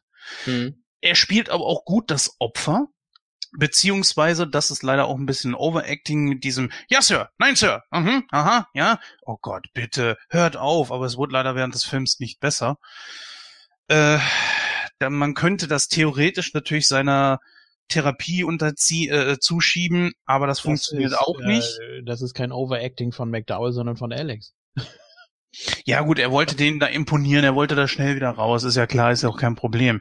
Deswegen ja auch diese Unterziehung der Ja, er hat das schon persifliert, also so habe ich das verstanden, ne? Also Mhm. er hat das ja, er hat ja immer so ein leichtes Grinsen dabei auch noch im Gesicht, ne? Also Ja, ja, das sieht man auch. deswegen, äh, ja gut, also das ist, das ist ja in dem Sinne kein Overacting, sondern, sondern er verhöhnt es ja bewusst, ne? Ja, aber das, das ist in einer Welt, wo alle Charaktere ziemlich drüber sind, nicht so außergewöhnlich. Also da Ja. nimmt ja keiner ernst. Ja. Nee, ich, ich muss ich dir 100% recht geben. Unfassbar äh, gutes Schauspiel. Hm. ähm, von Anfang bis Ende, allein was er alles machen musste. Der muss ja physisch, der wurde ja so unfassbar gefordert, ähm, muss, muss tanzen, muss prügeln, muss da die ganze Zeit die, Frauen durch die Gegend äh, hieven und was weiß ich nicht alles, wird halb ertränkt, muss da mit dem Kopf in die Spaghetti, springt da aus dem Fenster, also es ist so unfassbar viel einfach. Ähm, ja, möchte man, möchte man nicht äh, an seiner Stelle sein, ganz ehrlich. Vor allen Dingen, ich konnte ihn, das, das nimm ich jetzt mal positiv, ich konnte ihn tatsächlich hassen. Die Ja. Art und Weise, wie er Ja. mit der Frau, also ich- vielleicht, ich weiß es nicht. Die Sache ist die, dass eine Vergewaltigung bei mir richtig heftige Emotionen hervorruft. Ich kann es auch nicht erklären. Ich will, ich will auch unsere Hörer damit auch nicht langweilen. Aber es ist halt eben so, für mich äh, ist das in dem Moment, wenn er da äh, die die Mädels vergewaltigt, eine ganz emotionale Kiste und deswegen konnte er mich da auch gut abholen. Dazu noch dieses wirklich gute Schauspiel. Ich meine, er hat ja auch nicht nur die guten Mimiken drauf gehabt, sondern er hat ja auch diese Tanzanlagen und so weiter gut gemacht. Und ich habe leider nur die deutsche Version gesehen. Ich hätte in diesem Fall äh, dann wirklich gerne mal die englische gesehen, Mhm. ähm, war aber nicht verfügbar. Auf jeden Fall fand ich das richtig, richtig gut. Ich meine nicht, dass die anderen unbedingt schlecht waren, aber es gab so gewisse Aspekte, wie zum Beispiel eine Darstellung der Zukunft, in der sämtliche Frauen mit irgendwelchen quietschbunten Haaren umherrennen. Das ist heutzutage gar nicht so un, ja, es ist aber nicht die Regel. Ich sag mal, dass so eine alte Frau mit 50 Jahren mit blonden, blo äh, äh, gelben Haaren oder, oder rosa Haaren, wie seine Mutter es ja hatte oder so rumrennt, ist nicht ganz so glaubwürdig. Ja, gibt's schon. Oder ich glaube, die Krankenschwester ja auch. Hatte die, was hatte die blaue Haare oder so? Ähm, Untypisch halt eher. ja, ja. Also was auch so was Individuelles sein sollte. Ne? Also Tattoos Mhm. waren damals, glaube ich, nicht so ein Thema.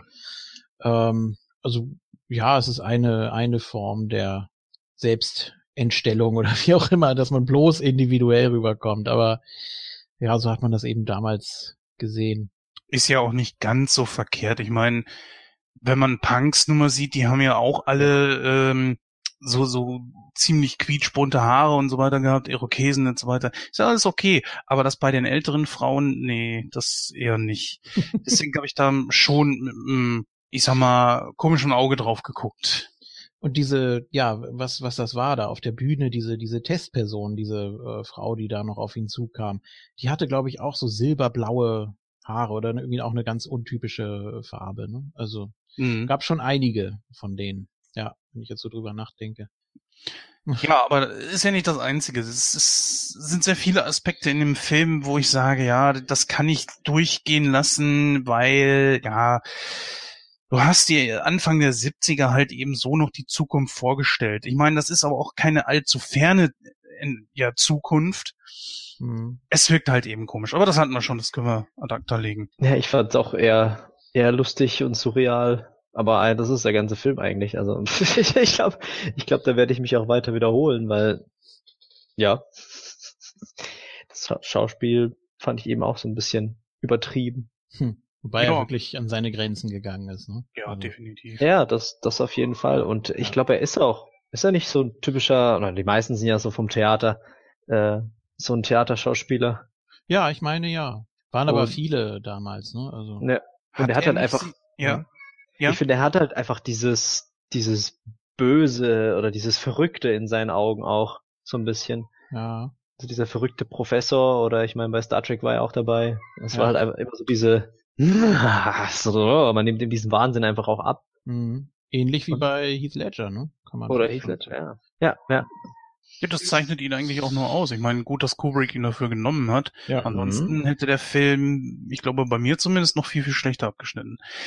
Äh, ja, gut, würde ich mal sagen, kommen wir jetzt mal zum zweiten Akt, das Gefängnis. Na gut, also er muss da ja äh, sich vorstellen, ne? Und dann diese weiße Linie und dann auch mit den Wertsachen und so. Ah, ja. Also um dir da so ein bisschen auf die Sprünge zu helfen, das ist ja auch eine fast komische Szene, ne? Dass er da stundenlang seine Taschen leert und dass da alles akribisch äh, registriert wird und von diesem, ja, möchte gern Hitler, so nenne ich ihn jetzt mal, ähm, der da auch völlig aufgeht in seiner Rolle. Ne? Ja. Kannst du da anknüpfen? Ich glaube, es er wird auch dann, also man sieht auch die Veränderung einfach. Also er wird eigentlich so behandelt, wie er die anderen auch immer behandelt hat. So ein bisschen.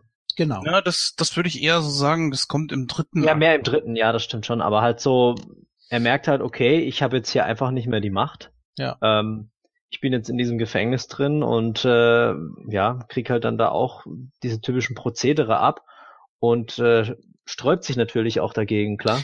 Auch schon vorher beim Polizeirevier, das sollten wir vielleicht auch nochmal kurz äh, erwähnen, da wird er auch nochmal richtig in die Mangel genommen, auch von seinem, äh, wie hat er sich genannt, Erziehungsbeamten, der ja vorher noch bei ihm da auf dem Bett saß, wo die sich noch relativ freundschaftlich unterhalten haben. Und zurückgelehnt haben und er Ja, in der- der Unterhose, das der- ja sowas von wo er nochmal hingreift und so. Ja, es ist eigentlich äh, viele, viele merkwürdige Szenen, die man jetzt erstmal, wo du so denkst, ach komm. Da muss ich Aber, sagen, ja, da ja, passt doch ja. eine Szene überhaupt nicht rein, um mal kurz zurückzugreifen.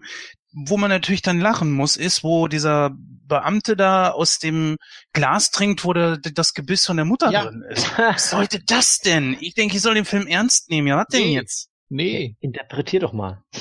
ja, interpretier doch mal. Also er ist angewidert von der Mutter. Nein, also obwohl er sie wahrscheinlich gar nicht kennt oder Oh Gott. hat Vorurteile. Nein, äh, das, das können wir alles mal ausklammern. Ähm, nee, aber das auch nochmal eine, eine wichtige Szene. Ne? Da wird er auch schon heftig vermöbelt, da allein auf dem Polizeirevier. Mhm. Und diese, ja, dieser eine da, also nicht der Hauptwachtmeister, äh, übrigens von Heinz Petruo äh, synchronisiert. Also die Original Darth Vader Stimme. Das ist lustig, weil, Ja. ja, sag du es ruhig. Ja, weil ja, Darth Vader ja mitspielt. Genau, das zwei Elemente, ne? Also, äh, ja. Hättest du dann praktisch nochmal übereinander legen können. Dann hätte der Julian da auch noch die äh, Stimme haben müssen. Hat man natürlich, äh, ja, sechs Jahre vorher nicht dran gedacht, wahrscheinlich. Ähm, Definitiv nicht. äh, ja, und dann die, die Gefängnisszene. Ich weiß nicht, Dennis, kannst du da dran anknüpfen oder weißt du noch ungefähr, wie das, wie das ablief da? Das war ja wirklich auch so vom Dialog her ganz witzig und schlagfertig. Ja, wie er ja schon gesagt hat, mit dem, mit dem Hitler, der kommt doch da auch irgendwie hin und dann ist irgendwas mit der Nummer, oder? Ja, 6 Doppel 5 3 2 1 ist Ja, er ja, ne? Und Genau. Die müssen sie sich merken, oder Ja. äh, so, so heißen sie jetzt ab sofort, ne? Und, ja, genau, so das typische Panzerknacker. Nee, aber äh, Also, und dann ist, glaube ich, auch so alles voller Akten oder irgendwie solche, solche Kartons und also dieses typische Bürokratiemäßige, ja. was da noch äh, reinfällt und er ist dann so immer so, oh, Das ist genau das, wofür ich auf Facebook unter anderem, ja, ich weiß nicht, gerügt wurde, aber das, das, da fragte man mich dann auch, wo ich sagte, das ist Overacting im Film. Wo ist denn der Overacting im Film? Hallo? Nur allein der Typ. Dieser Mini-Hitler da auf zwei Beinen, der dann, er, er muss ja nicht salutieren, sondern nein, er muss das Bein noch höher heben und noch heftiger aufschlagen, Ja. ne, so dass der Salut da, da das, ach, ich Das weiß ist nicht. aber, das ist aber der Satire-Part. Also ist nicht komplett Satire, auf keinen Fall. Ähm, kann man, kann man so interpretieren, aber ich habe so einzelne Charaktere einfach als Satire empfunden. Ne? Also weil es Mhm. ja wirklich für mich eine ganz klare Anlehnung war. Und wie er dann da auch wirklich alles einzeln, oder er, er legt das ja so auf den, auf den Tisch, beziehungsweise er muss ja hinter der Linie stehen bleiben und dann aber trotzdem die Sachen auf den Tisch legen und dann wirft er das natürlich so und dann eine halbe Tafel Schokolade und dann äh, muss äh, bitte noch mal hinlegen, ganz ganz langsam oder irgendwie so, ne? Muss das wieder nehmen, muss das dann noch mal auf die Tischkante legen und schiebt langsam. schiebt ihm das da so hin und dann auch alles einzeln und so. Ja, Und auf einmal Das- sieht er auch ganz normal aus. Mit Ja. seinem Anzügchen da, ne? Und Ja. nicht so diese lächerliche äh, ja, ja, klar. weißen Anzüge, sondern ja.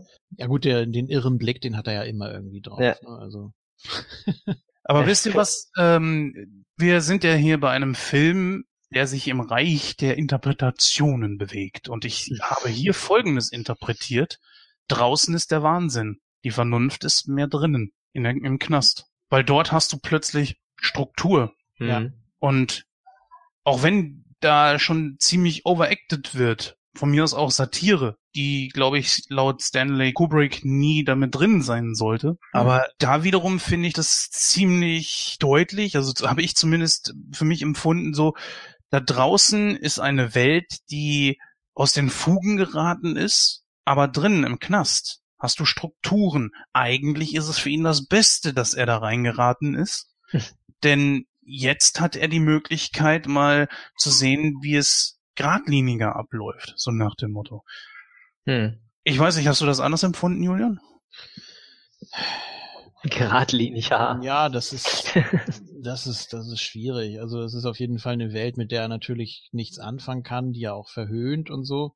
Ähm, und man soll ja als Zuschauer das Gefühl kriegen, okay, vielleicht versteht das jetzt doch langsam. Ähm, weiß ich nicht. Also Aber ich ja glaube, so. das ist auch so ein langsamer Prozess, weil am Anfang ist Ja. ja schon so dieses, pö, das bockt mich doch nicht, was ihr mit mir macht. da stehe ich drüber. Aber ja, ja. Aber er widersetzt sich auch nicht, ne? Das ist ja ganz So praktisch richtig, so an, an seiner Grundeinstellung, dass eben alles egal ist. Mhm. Die natürlich auch eben alles machen mit ihm, was sie wollen. Er hinterfragt das ja auch nicht, dass er sich da komplett ausziehen soll und dann, ja, ne? Äh, äh, Kontrolle hier und da. Äh, Mhm. das, äh, das hinterfragt er ja gar nicht. Er macht das einfach und äh, benutzt das dann ja später auch, als er sagt, ich habe mich doch immer einwandfrei betragen und so. Ja, das stimmt, hast du. Das ist auch so diese Good Cop, Bad Cop, äh, Bad Good Cop, Bad Cop Geschichte. Ähm, da, natürlich hast du da diesen völlig wahnsinnigen äh, Gefängnisführer, nenne ich jetzt einfach mal. Ja, ja, ist doch wahr. ja. Und dann hast du da zum Beispiel den Vater, also den Pfarrer, Priester, Pastor, was auch immer. Und äh, dem vertraut er sich dann ja auch an und der hat ja auch eine Engelsgeduld mit ihm und äh, beantwortet jede Frage und äh, ja, ist auch so eine Vertrauensperson. Ne? Und das ist, glaube ich, so auch das, dieses, dieser Kontrast, wo man denkt als Zuschauer, ach, das scheint ihm ganz gut zu tun. Hm. Äh, dann ja auch dieser merkwürdige Dialog, ne? Äh, kann ich sie mal kurz unter vier Augen sprechen und dann gehen sie da ja den Gang entlang und wo der, wo der Vater dann so meint, äh, ja, das ist völlig normal, wenn man so lang nur unter Männern ist. Nein, nein, darum geht's gar nicht. Ne? Also auch eindeutig eine komische, komisch angelegte Dialogszene. Ja. Also, Ja. Du meinst das jetzt mit dem Pfarrer, ne? ja, ja, genau. Ja, ja. Wo er dann Ja, schon so, natürlich. ja, also insgeheim freut er sich schon, ne? Wer weiß, was der schon alles auf dem Kerbholz hat. Mhm. Aber Ja, kommen wir doch mal direkt zu dieser Situation. Es Ja. gibt viele Leute, die in Alex dann plötzlich ein Opfer sehen, ja. weil ihm sein freier Wille geraubt wird durch diese Methode. Ist er ein Opfer? Ist immer schwierig, wenn man sich freiwillig für etwas meldet, dann zu sagen, dass es, dass es ein Opfer ist, weil er ja wusste, worauf er sich einlässt, auch wenn es natürlich deutlich schlimmer ist, als man sich das äh, anfangs vorgestellt hat. Äh, Danke. Ja, und genau das ist es. Ich wollte es bestätigt hören. Er ist kein Opfer. Er ist kein Opfer. Er hat sich freiwillig dafür entschieden. Nicht Ja. nur freiwillig dafür entschieden, er hat sich Ja. energisch dafür bei diesem, was war das, äh, diesem Politiker, Der Innenminister, ja. Der Ja, da, genau. äh, diese, der da den Gefängnisrundgang da im Hof gemacht hat, ja. Mhm. Ja, und er hat sich selbst freiwillig dafür sogar ja ins Spiel gebracht. Er hat, er ist ja nach vorne getreten und obwohl er eigentlich die Klappe halten sollte, Ja. hat er dann das Wort ergriffen. Daher ist er imponiert. kein, ja, ja, genau. Und damit hat sich Alex selbst ins Spiel gebracht, weil er dieses ja wollte, weil er aus dem Knast raus wollte. Ja. Und er war ja zu dem Zeitpunkt, was man leider durch den Film nicht so merkt, schon über zwei Jahre drin. Der wollte Ja, da raus. Habe ich wie gesagt auch nicht. Äh, ich wusste jetzt wirklich nicht, ob es ein paar Tage waren oder äh, fünf Jahre, zehn Jahre, keine Ahnung. Hab Zwei Jahre. Also ich Ja, glaube, schon. Das ging bei mir unter. Mhm. Muss ich zu meiner Gut, Schande ich, ich glaube, er hat es nicht so geplant, dass er, dass das Zeug wirklich wirkt oder der diese Prozedur wirklich wirkt ähm, anfangs, weil wie du schon sagst, er hat einfach nur geplant, da auszubrechen und das die beste Methode ist halt, äh, ja, so zu machen, als wäre man geheilt und kann dann raus. Ja, gut, die Frage natürlich, ob, wie er sich das selber vorgestellt hat, die kann man sich stellen, aber ich finde, sie ist irrelevant im Hinblick der Frage, ob er ein Opfer ist. Nein, er ist kein Mhm. Opfer. Nee. Er ist Täter, der auf diese Art und Weise früher entlassen werden kann, weil er so dann keine Gefahr mehr für die Gesellschaft ist. Wobei das in diesem Fall ja auch noch experimentell ist, dieses Ludovi nee, Ludovico-Verfahren. Ja. Hm. Und der wird darauf hingewiesen, glaube ich, dass es Nebenwirkungen gibt. Mhm. Mm, kaum. Äh, wollen wir da jetzt gleich schon zum dritten Akt übergehen oder beziehungsweise zu dieser ja z- äh, 2,5? Gibt es da noch was? Nee, Ähm, oder? Also, worauf ich auf jeden Fall nochmal eingehen wollte, auch hier wieder das fantastische Schauspiel von Malcolm McDowell. Diese Szene, wo er die Augen da offen halten musste, das ist, Mhm. ich würde mal sagen, heutzutage könnte man das wahrscheinlich mit dem Computer irgendwie machen und würde da wahrscheinlich auch drüber gehen. Ja. Aber er hat das ja wirklich so durchgezogen. Hammergeil, oder? Ja, Wie Hammergeil. gesagt, der hat, der hat sich physisch komplett ist er an die Grenzen gegangen. Also Respekt auf jeden Fall dafür. Ich, Auf jeden Fall. es- ich glaube, es gibt selten Fälle, wo ein Schauspieler wirklich so weit gehen muss. Ähm, ja, das ist, das, das ist brutal und ich habe da heute noch Schmerzen mit, wenn ich mir diese Szenen und diese Bilder da angucken muss. Ich bin sowieso sehr empfindlich, was auch so generell auch in Horrorfilmen, was so Augengeschichten angeht. Also ich kann mir alles Mögliche angucken, aber bei Fletchers Vision, ja? Boah, hör auf, da mit dem mit dem Tesafilm, ne? Ja, das war Äh, schon übel. nee, da bin ich, da bin ich echt empfindlich. Ähm, weiß ich nicht, auch wenn es auch wenn's fake ist, also auch wenn es kein echtes Auge mal ist. ja, ich meine, es wirkt trotzdem echt. Ja. Also, Ah. ähm, aber Jens wollte da auf die auf die Szene, glaube ich, explizit eingehen, oder? Ja, also das war eine der absolut stärksten Szenen in dem ganzen Film. Nicht nur schauspielerisch von Malcolm McDowell, sondern einfach auch wie die Darstellung, dass das diese Prozedur ja auch wirklich äh, eine Folter ist. Also Mhm. habe ich zumindest so empfunden. Ja, es ist eine, es ist eine Gehirnwäsche, ne? Es ist ähm, ein Umpolen, es ist eine Aversionstherapie, das heißt, äh, es wird dir so ins Unterbewusstsein eingepflanzt, dass du da wirklich ähm, ja eine Abneigung gegen entwickelst. Und das hat ja auch funktioniert oder sollte funktionieren. Hm. Weiß man nicht. Kann man auch wieder. Da kommen wir dann gleich zu. Ja, ich, bei mir, sage ich ganz ehrlich, arbeitet es gerade, wie ich den Film nachher bewerte. Also es ist schon, kommen einige positive Aspekte dabei. Deswegen liebe ich das Podcasten, so muss ich gestehen. Ja, nein, nein, nein, ist ja okay. Ähm, ja, wie gesagt, ich finde, das ist eine der stärksten Szenen im Film. Dennis, ich weiß nicht, wie du das sehen würdest. Ähm, diese, diese Geschichte mit der Therapie, war das eine sehr, sehr starke Szene für dich? Ähm, ja, ich finde halt diesen, diesen Gang von diesem abartig Bösen zu dem, aha, der ist jetzt geheilt und man ist die ganze Zeit am Abwarten, hat es jetzt wirklich funktioniert? Wird er wieder rückfällig? Oder was passiert überhaupt mit, mit dem Wesen einfach? Das war schon interessant. Und es war auch dann auch nicht mehr ganz so schräg wie am Anfang, glaube ich. Stimmt, so habe ich es auch empfunden, ja. Mm, ja, also, ja. Weil halt eben die Charaktere, auch die Ärzte zum Beispiel, sie reden ja in einem vernünftigen Ton mit Ja. ihm. Ich muss gestehen, äh, für mich war Natzat bis dahin völlig unbekannt. Hab Ja. mich auch gefragt, wie reden die da? Deswegen meinte ich ja, dass ich bin ja normalerweise jemand, der guckt auf Deutsch. Das haben wir Mhm. tausendmal, habe ich das gesagt. Sollte eigentlich jeder langjährige Nightcrow-Hörer wissen. Aber in diesem Fall würde ich sagen, guckt euch das Ding erstmal wirklich auf Englisch an. Denn dort ist Natzat wirklich zu hören, so wie es sein soll. Im Deutschen kommt das nicht gut rüber. Hm. Julian? Ja, ja, wie schon gesagt, das gibt's auch bei einigen Hitchcock-Filmen tatsächlich, dass die in Englisch äh, stehen gelassen werden. Nicht, weil es dafür keine deutschen Wörter gibt, sondern weil das auch so eine Art Kunstgriff im Dialog sein soll. Ich weiß es nicht. Also finde ich auch komisch. Ja, das Problem ist, mich hat das an einen Sketch von Dieter Hallervorden erinnert. Den gab's irgendwie Anfang der 2000er oder so. Daher ist er als schon ein älterer Mann, geht zur, zum Arbeitsamt und da ist so ein Typ, der wirklich versucht cool zu sein und dann wird alles eingedenglischt und was weiß ich. Und ähm, äh, Subspace, sonst was und keine Ahnung, er- er setzt einfach deutsche Wörter durch englische, damit es irgendwie futuristischer klingt, neumodisch und auch cool und dann sitzt die Tyler Forden dann natürlich da und versteht so, was? Äh, was? Und das ist in diesem Fall dann halt eben genauso. Das wirkt wie eine Satire auf die heutige Sprachwelt irgendwie.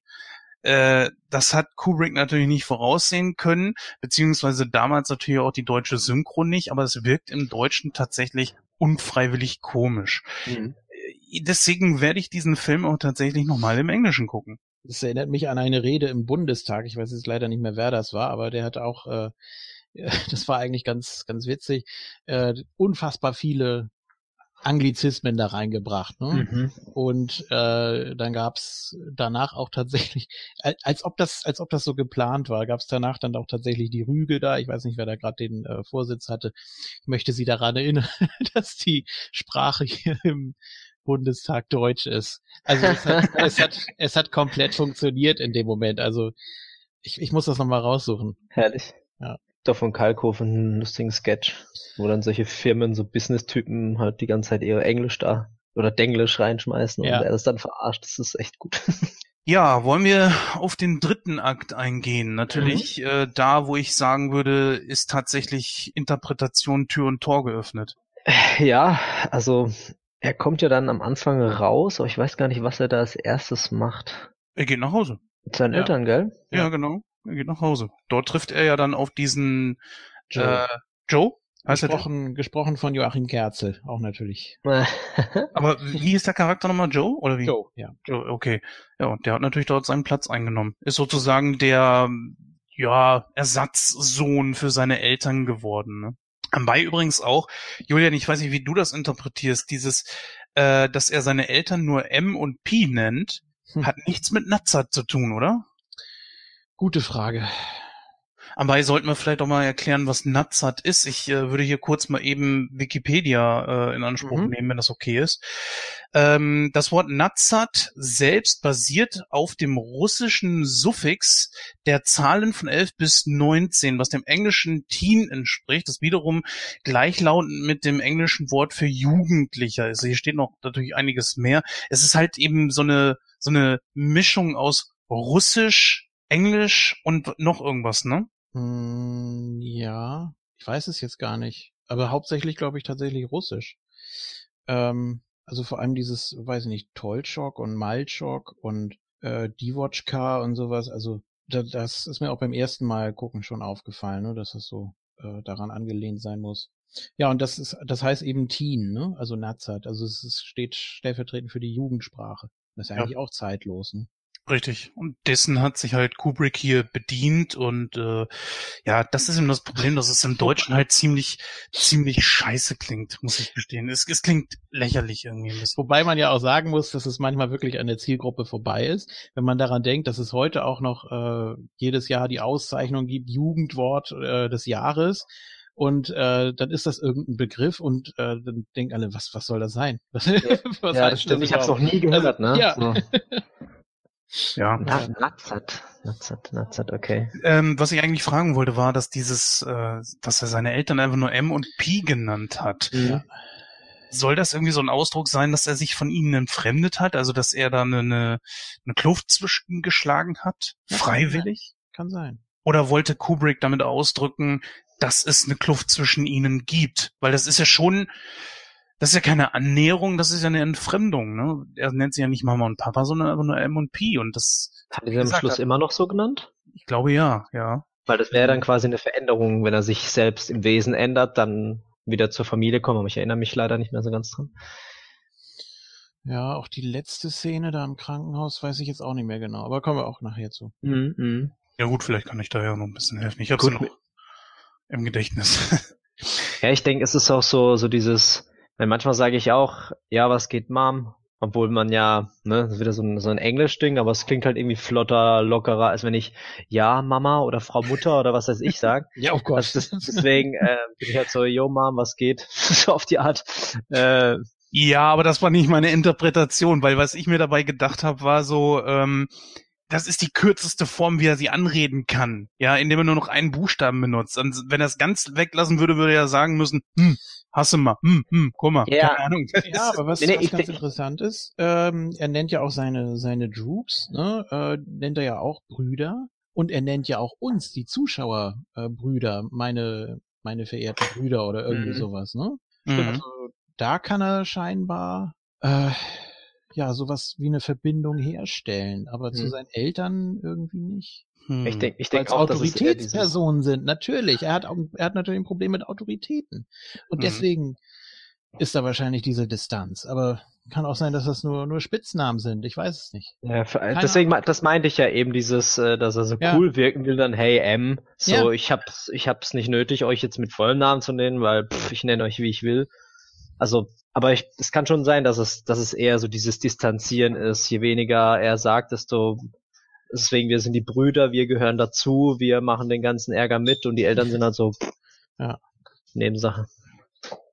Ja, ich würde mal sagen, da gehen wir jetzt äh, stückchenweise echt ein bisschen durch, weil es ist ja tatsächlich so, dass seine Welt dann ihm entfremdet wird, beziehungsweise je weiter er in der Handlung des dritten Aktes vorankommt, es schlimmer für ihn wird und äh, vieles von dem, eigentlich fast alles, was äh, im ersten Akt passiert, auf ihn zurückfällt. Ist er denn tatsächlich geheilt in diesem Moment? Ja gut, wir können ja mal kurz erklären, worum es dabei geht. Also er soll jedes Mal, wenn er an Gewalt denkt, beziehungsweise an Vergewaltigung oder ich weiß nicht, ob generell an Sex oder so, Mhm. dann löst das in ihm etwas aus, das ihm unglaublich schlecht wird, ihm Ja. ein sehr schmerzvolles körperliches Unbehagen überkommt und das ist der Grund, warum man dann sagt so, okay, du kannst wieder in die Welt hinaus, weil das, weswegen du hier drin bist, kannst du nicht mehr ausüben. Das ist genauso, als würde man einem Vergewaltiger zum Beispiel die Möglichkeit äh, nehmen, eine Erektion zu bekommen. Gut, was Genau, das genau. Gewaltpotenzial in diesem Moment äh, betrifft, weiß ich nicht, aber zumindest vergewaltigen könnte er eine, eine Person nicht mehr. Nee. Körperlich. Das sieht man auch äh, auf dieser Demonstration. Es gibt ja zum Schluss, bevor er entlassen wird, noch diese abstruse Bühnenshow, wo erst dieser Typ rauskommt, ihn provoziert, ihn schlägt und ihn dann noch da die, die Schuhe äh, lecken lässt. Ne? Mhm. Also wirklich gedemütigt wird, dass er eben wirklich nur noch ja, gefügig ist und ja, trotzdem. Das sehe ich nicht als gedemütigt. Tut mir leid. Ich sehe das als Teil der Vereinbarung dessen, weswegen er dann rausgelassen wird. Er wird diese, äh, diese, er, ja, er wird dieser Behandlung unterzogen und Mhm. Teil dieses Deals, dass er dann nach zwei Wochen raus darf, ist unter anderem, dass äh, er das vorführt, dass es funktioniert. Das ist klar, weil es ja auch eine Demonstration zum Beispiel für die Presse sein soll, die dann sagen, Mensch, das lässt er sich gefallen, das ist ja super, das ist, das hat funktioniert, ne? Und äh, Ja. genauso auch mit der Frau, die dann da auf ihn zukommt. Also äh, er versucht ja sogar nach ihr zu greifen und nicht mal das klappt, ne? Also es ist, boah. Aber das ist, das ist auch das, was ich am Anfang gemeint habe. So, irgendwie erwartet man als Zuschauer, okay, jetzt kracht's. So, und dann ist man so überrascht, okay, es hat scheinbar wirklich funktioniert, oder er ist so Mhm. schlau und wartet bis zum Schluss, oder Ja. wenn keiner mehr hinguckt, oder ist also war sehr spannend. Ja, er schafft es ja nicht einmal, diesen Joe eins aufs Maul zu hauen. Ja. Da greift ja das zum ersten Mal draußen. Ja, stimmt. Er ist quasi ja dazu verdammt, alles über sich ergehen zu lassen. Ne? Deswegen ja auch, wie gesagt, die Frage, ist er ein Opfer? Klar, man hat ihm die Möglichkeit genommen, sich zu wehren. Aber das wusste er ja, als er sich darauf eingelassen hat. Mm, Ja, das er, muss er, ist, er ist höchstens ein Opfer dessen, dass er es nicht richtig einschätzen konnte. Ne? Ähm, dass er, dass für ihn die Priorität war, Hauptsache er kommt da raus und dass er dann die Konsequenzen falsch eingeschätzt hat. Insofern, ja, das kann man höchstens als Opfer oder als, hm, weiß nicht, Mitleid würde ich jetzt nicht sagen, weil das, man ja schon denkt, ja, lieber so, lieber so eingeschränkt als, ja, es ist wieder diese Hm. Moralfrage. Aber- äh, War das für euch auch so, dass es, dass es am Anfang so gedacht, ja, den gehört's nicht anders und dann am Schluss denkt man sich, okay, irgendwie ist man dann doch auf seiner Seite? Ja, schwierig. Oder, Äh, also oder das, so, oh ja, Gott sei Dank haben sie mir jetzt geholfen, weil es, er ist ja doch irgendwo eine Leidensperson oder so eine, quasi eine, Hm, Das Problem war, dass wir als Zuschauer unmittelbar Zeugen seiner Gewaltverherrlichung waren. Was für eine bestialische Drecksau er eigentlich war. Darf ich, entschuldige, dass ich das mal so ausdrücke.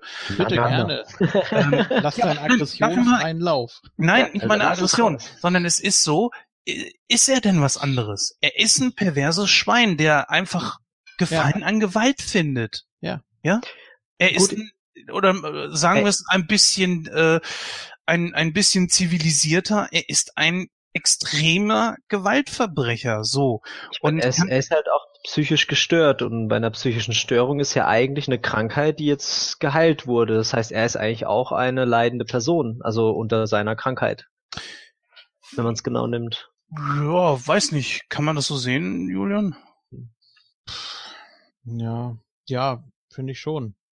Er ist äh, in dem Moment, als er rauskommt, ähm, ist er ja auch, wird ja nicht mehr betreut. Er ist ja alleine mit den Auswirkungen. Und äh, wenn du ein völlig anderer Mensch bist, wenn du umgepolt wirst und dann völlig äh, allein dich damit zurechtfinden musst im Alltag und dann äh, stell dir vor, deine Eltern haben plötzlich einen Ersatzsohn. Äh, nee, also in dem Moment kann man sowas ähnliches wie Mitleid vielleicht äh, hervorrufen, wenn man möchte. Ich habe hier auch ein passendes Zitat rausgesucht aus äh, diesem Review von der Filmfabrik. Ich würde es gerne mal hier reinbringen, weil es passt nämlich gerade. So, Zitat Alper. Runterbrechen kann man alles, was ich hier gesagt habe, auf eine ganz besondere Frage, die diese filmische Parabel stellt und be auch beantwortet. Ist es besser, eine Maschine zu sein, die durch die Konditionierung immer nur gut und freundlich handelt und gar nicht anders kann, oder sollte man seinen freien Willen behalten dürfen und stets ein Mensch sein? Ein Mensch mit all seinen perversen Trieben. Kubrick hat eine Antwort darauf. Der Mensch sollte Mensch bleiben dürfen mit all seinen Schwächen, mit all seinen zerstörerischen Grundtrieben und all seinen brutalen Neigungen. Das ist aber eigentlich Puh. ein Widerspruch. Das, das ist ein Widerspruch. Das hat Kubrick ja nicht so dargestellt. Ähm, Burgess das ist das so haben. Zitat Alper vom ja, okay, okay. aber so, so sehe ich es nicht. Äh, Burgess wollte das so haben, das berühmte 21. Kapitel, wo er sich wirklich aus freien Stücken mhm. äh, für die Güte entscheidet. Mhm, mhm, äh, ob jetzt die Therapie was damit zu tun hat oder nicht, weiß ich nicht. Ich habe das Buch leider noch nicht gelesen, muss ich auch nochmal machen.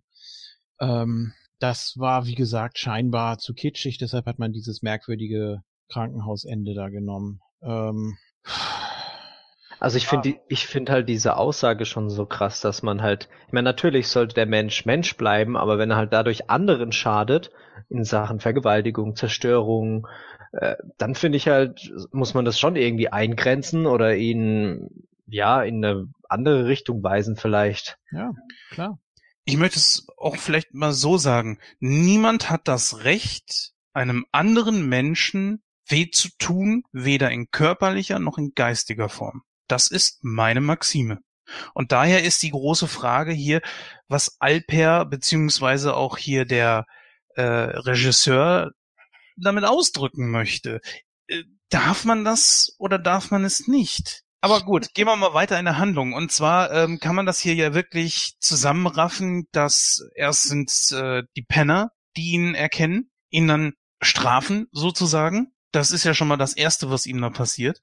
Dann kommt die Situation mit äh, seinen Kollegen, den Droogs, weil zwei davon sind ja plötzlich Polizisten geworden. Zeigt ja. ja auch wieder, wie kaputt die Welt da draußen eigentlich ist, dass solche zwei dann Polizisten werden können. Am Bay allerdings man auch sagen muss, man hat sie ja nicht gefasst. Vor dem Gesetz sind sie ja noch lupenrein sozusagen. Äh, das ist Alex aber auch. Er wurde ja auch Gesetz? gefragt, ja, er wurde ja gefragt, ob er ähm, schon verurteilt war, als er da ins Gefängnis kommt. Nein, aber danach. Und, ja, gut, okay, dann. Ne? Mhm. Klar, wir wissen, was die Droogs gemacht haben, aber das Gesetz halt in dieser Welt nicht. Ja. Und äh, deswegen äh, kann ich schon nachvollziehen, dass sie Polizisten werden. Ich meine, äh, korrupte Bullen gibt's ja bei uns auch noch beste Tarnung, ne? so kannst du äh, Scheiß machen, ohne dass es so wirklich auffällt. Ja. Und natürlich war auch die Nummer mit dem Trog äh, da irgendwo im Wald, das war dann natürlich auch illegal, wenn du so willst. Mhm. Also, ja. Ist ja, auch nicht ja gut, sie haben sich da natürlich auch gerecht. Und dann kommen wir, ich möchte das gerne mal alles zusammenfassen, um auch ein bisschen voranzukommen. Und zwar, dass er dann letzten Endes nach dieser Tat, äh, die er von seinen beiden ehemaligen Kumpels, äh, die er hat über sich ergehen lassen müssen, Zuflucht gefunden im, eben im genau jenem Haus, wo er die Frau von diesem äh, Schriftsteller vergewaltigt hat und ihn zum Kl äh, Krüppel getreten hat. Ganz kurz, äh, auch ganz interessant ist mir auch heute erst aufgefallen, dass er sagt, äh, er hat irgendwas gesucht, was ihm bekannt vorkam. Das heißt, er hat das gar nicht mehr damit in Verbindung gebracht. Nee. Weil er das, weil er die Tat an sich ausgeblendet hat. Also zumindest erzählt er es so. Kann natürlich sein, dass er uns, die Zuschauer, in dem Moment auch verarscht hat, aber glaube ich nicht. Also das gehört dann auch dazu, dass diese, dass diese Taten, die ihn dazu äh, immer, immer weiter angestiftet haben, noch weiterzugehen, dass die auch ausgeblendet wurden mit, also äh, zusammen mit der Therapie. Ähm, und dass er sich aber noch an dieses Schild da erinnert hat mit dem Home und so und äh, Mhm. ja, dass er, dass er deshalb darauf zugesteuert ist. Ja gut, wir wissen nicht, inwieweit die Therapie sein Denken beeinflusst, ob äh, er das tatsächlich nicht irgendwie wahrgenommen hat oder so, aber er hat das ja dann letzten Endes doch begriffen, wo er sich dann befindet. Aber er fühlte sich ja in Sicherheit, weil er damals diese Maske getragen hat. Ja, ja, genau. Ja. Das ist, das war ja auch nicht das Problem. Ich Mhm. dachte auch erst am Anfang, dass der Alte ähm, äh, ihn erkannt hat. Und dann wird es ja aber nochmal erklärt. Ähm, ah nee, stimmt. Er sagt es ja selber, wir haben die Masken getragen. Er kann nicht wissen, wer wir sind oder wer Richtig. ich bin. Ja, richtig. Okay, nee, dann Und war hat das er auch Quatsch, was ich. definitiv nicht. Nee, Mhm. zu dem Zeitpunkt nicht. Äh, er sagt ja noch was. Also er hat ja in der Zeitung gelesen, dass er, dass er rausgekommen ist und äh, du bist das Opfer irgendwie, aber ich kann dir helfen oder irgendwie sowas. Ähm, Hm, ja, kann sein, ja, in der Z Zeitung. ja. Ah, Ja, ja, ja, ja. Und dann, dann kommt ja diese, diese Szene da im, im Bad, als er da in der Badewanne liegt, ne? Und dann scheinbar das erste Mal wieder richtig entspannen kann und dann singt er plötzlich Singing in the Rain und ja, da denkt man schon, alles klar. Aber wie kaputt muss der in der Birne sein, Ja. dass der an dem Ort bleibt, wo er sich selbst so einer Gefahr aussetzt. Klar ist das so, dass sie, dass er ihn nicht erkennen kann, dass der Schriftsteller ihn nicht erkennen kann. Aber das würde ich persönlich doch gar nicht haben wollen. Es würde mich ja alles an meine früheren Taten erinnern.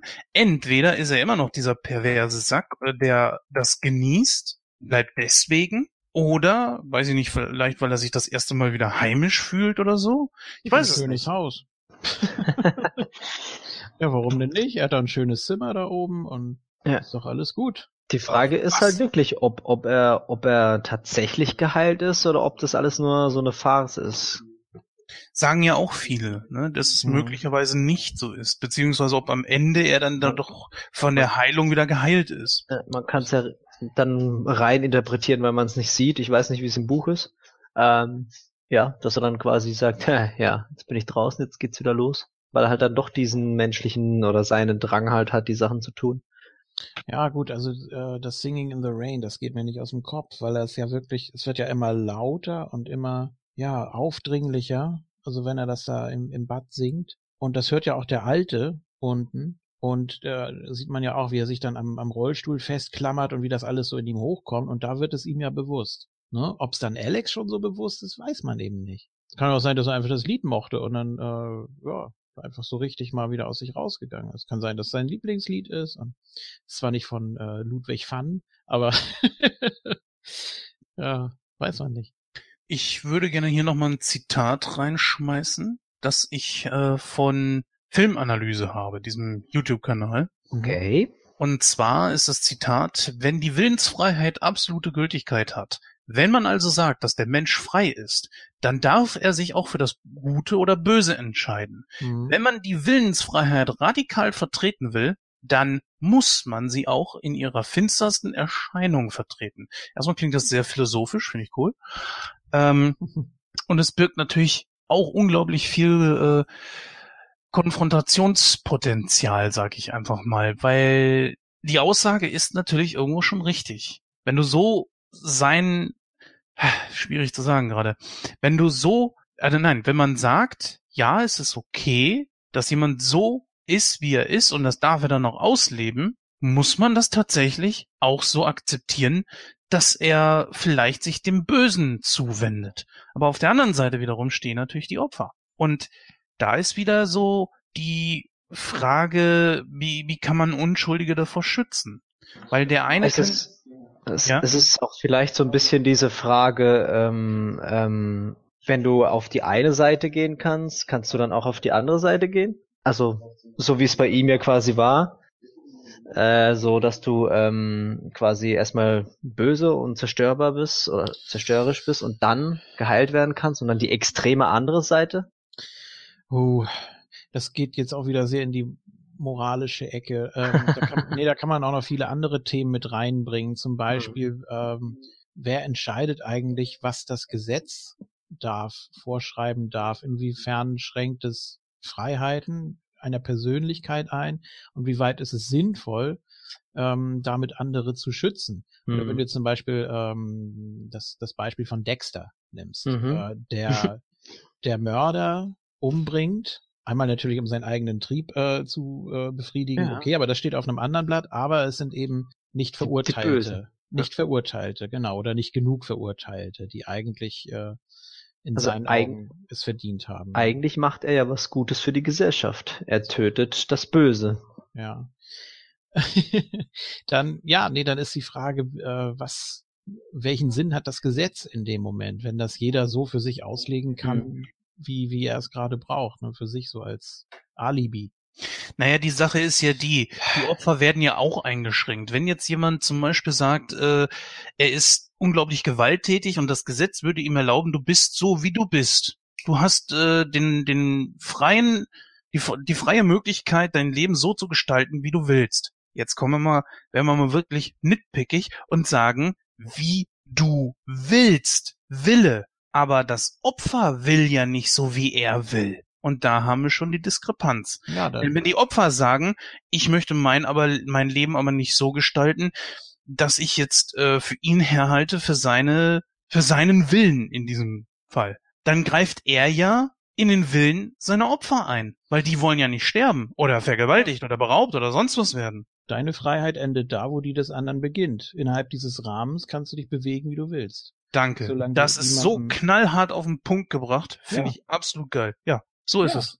Und dann braucht man, glaube ich, auch gar nicht weiter diskutieren. Weil, ja, nein, ist doch so. Da, bin, da bist du hundertprozentig meiner Meinung. Dafür gibt es Gesetze. Ja. Du kann, bist nie hundertprozentig in deiner Situation frei. Ja, gut. Ich habe auch schon äh, Leute sagen hören, wenn jeder auf der Welt einfach vernünftig und rücksichtsvoll wäre, bräuchte man keine Gesetze. Kann man auch drüber nachdenken, kann man auch so äh, nach, nach der Maxime versuchen, das Ganze zu sehen. Aber es ist nun mal leider nicht so. Ja, Wir leben nun mal in einer Welt, wo jeder seinen eigenen Vorteil erkämpfen will, teilweise auch äh, auf geschmacklose und äh, rücksichtslose Weise und dafür muss es eben Gesetze geben. In einem dieser beiden Reviews, ich habe es jetzt nur nicht äh, zitatemäßig aufgeschrieben, wurde auch gesagt, dass jeder von uns Lust an der Gewalt hat. Und wenn es nur die in Form auf als Unterhaltung im Kino ist, was bestimmt bei 95 Prozent der Weltbevölkerung so ist, oder 90, ist doch scheißegal. Auf jeden Fall, das ist richtig. Aber es ist, finde ich, irgendwo muss, weil Philosophie ist ja gleich Kunst. Und Kunst muss Grenzen haben. Und oh, das, das finde nee. ich jetzt auch komisch, weil bei Kunst nee. gibt's ja eben keine Grenzen. Richtig. Du kannst ja deiner Fantasie freien Lauf lassen, kannst das interpretieren, das interpretieren. Also ich weiß Nein, nicht, wie das sie muss, meinst. sie muss in dem Fall enden, wenn andere Menschen dadurch zu Schaden kommen. Denn Gut. das ja, ist ja das, ja. wodurch diese, was, mhm. wo, wo viele versuchen, diesem Film ja Gewicht zu verleihen, auf der philosophischen Ebene, in dem mhm. ganz klar gezeigt wird, hier, hier lebt ja Alex seine pervertierte Lust aus und das wird von vielen Kritikern als Kunst bezeichnet, wie ich ja gerade schon zitiert habe und Dinge reingedacht, wo man sich einfach nur fragt, wo holten ihr das her? Da Ohne die entsprechende ne? Promillegrenze. da komme ich auch nicht so ganz. Aber ähm, das passt ja nicht zusammen, weil äh, es gibt ja Kunst und Kunst. Also irgendwas Brutales als Kunst zu nennen, ist halt ja irgendwie komisch, wenn halt irgendein Denk schönes Bild. Körperwelten. Denk an Körperwelten. Das ist auch schon was, wo ja, viele stimmt. gesagt haben, das ist grenzwertig. Ja. Oder gucken wir uns den Film ähm, hier aus der Schweigende Lämmerreihe an. Welcher war das, wo der sich die Haut gemacht hat aus äh, hm, beleibten Frauen? Oder nee, Drache? Das, nee. Nee, das war sogar direkt äh, das Schweigen das war doch der erste, ja, ja. Doch, ja. ja, genau, genau. Mhm. Und da ist das zum Beispiel, das hat er ja auch als Kunst betrachtet, mehr oder weniger. Ja, und wollte sich daraus neue, neue Haut schneidern. Mhm. Nein, das geht eben nicht. Das geht eben nicht. Und da endet es. Da hat auch Kunst die, da, ja, zu enden. Es hat einfach nur mal Grenzen. Ja, halt ja. Was, was das Gesetzliche angeht, aber ähm, man kann über Geschmack ja nicht streiten. Ähm, du kannst sagen, es ist verboten, das und das herzustellen oder zu veröffentlichen, okay. Mhm. Aber du kannst ja nicht sagen, ähm, dass Kunst bis zu einem bestimmten Level gehen darf, aber nicht weiter, weiter darüber hinaus, weil es dem und dem nicht passen könnte. Oder weil es, äh, weil es eben nicht dem und dem Geschmack entspricht. Das ist ja nochmal ein Unterschied. Gut, dann, Also- äh, dann gehe ich, komme ich dir so weit entgegen. Kunst sollte da enden, wie Gesetze es erlauben. Ja, das ist ja klar. Genau. Aber das wäre ein Punkto von Alex, der sich ja selbst als Künstler auch sieht, verboten.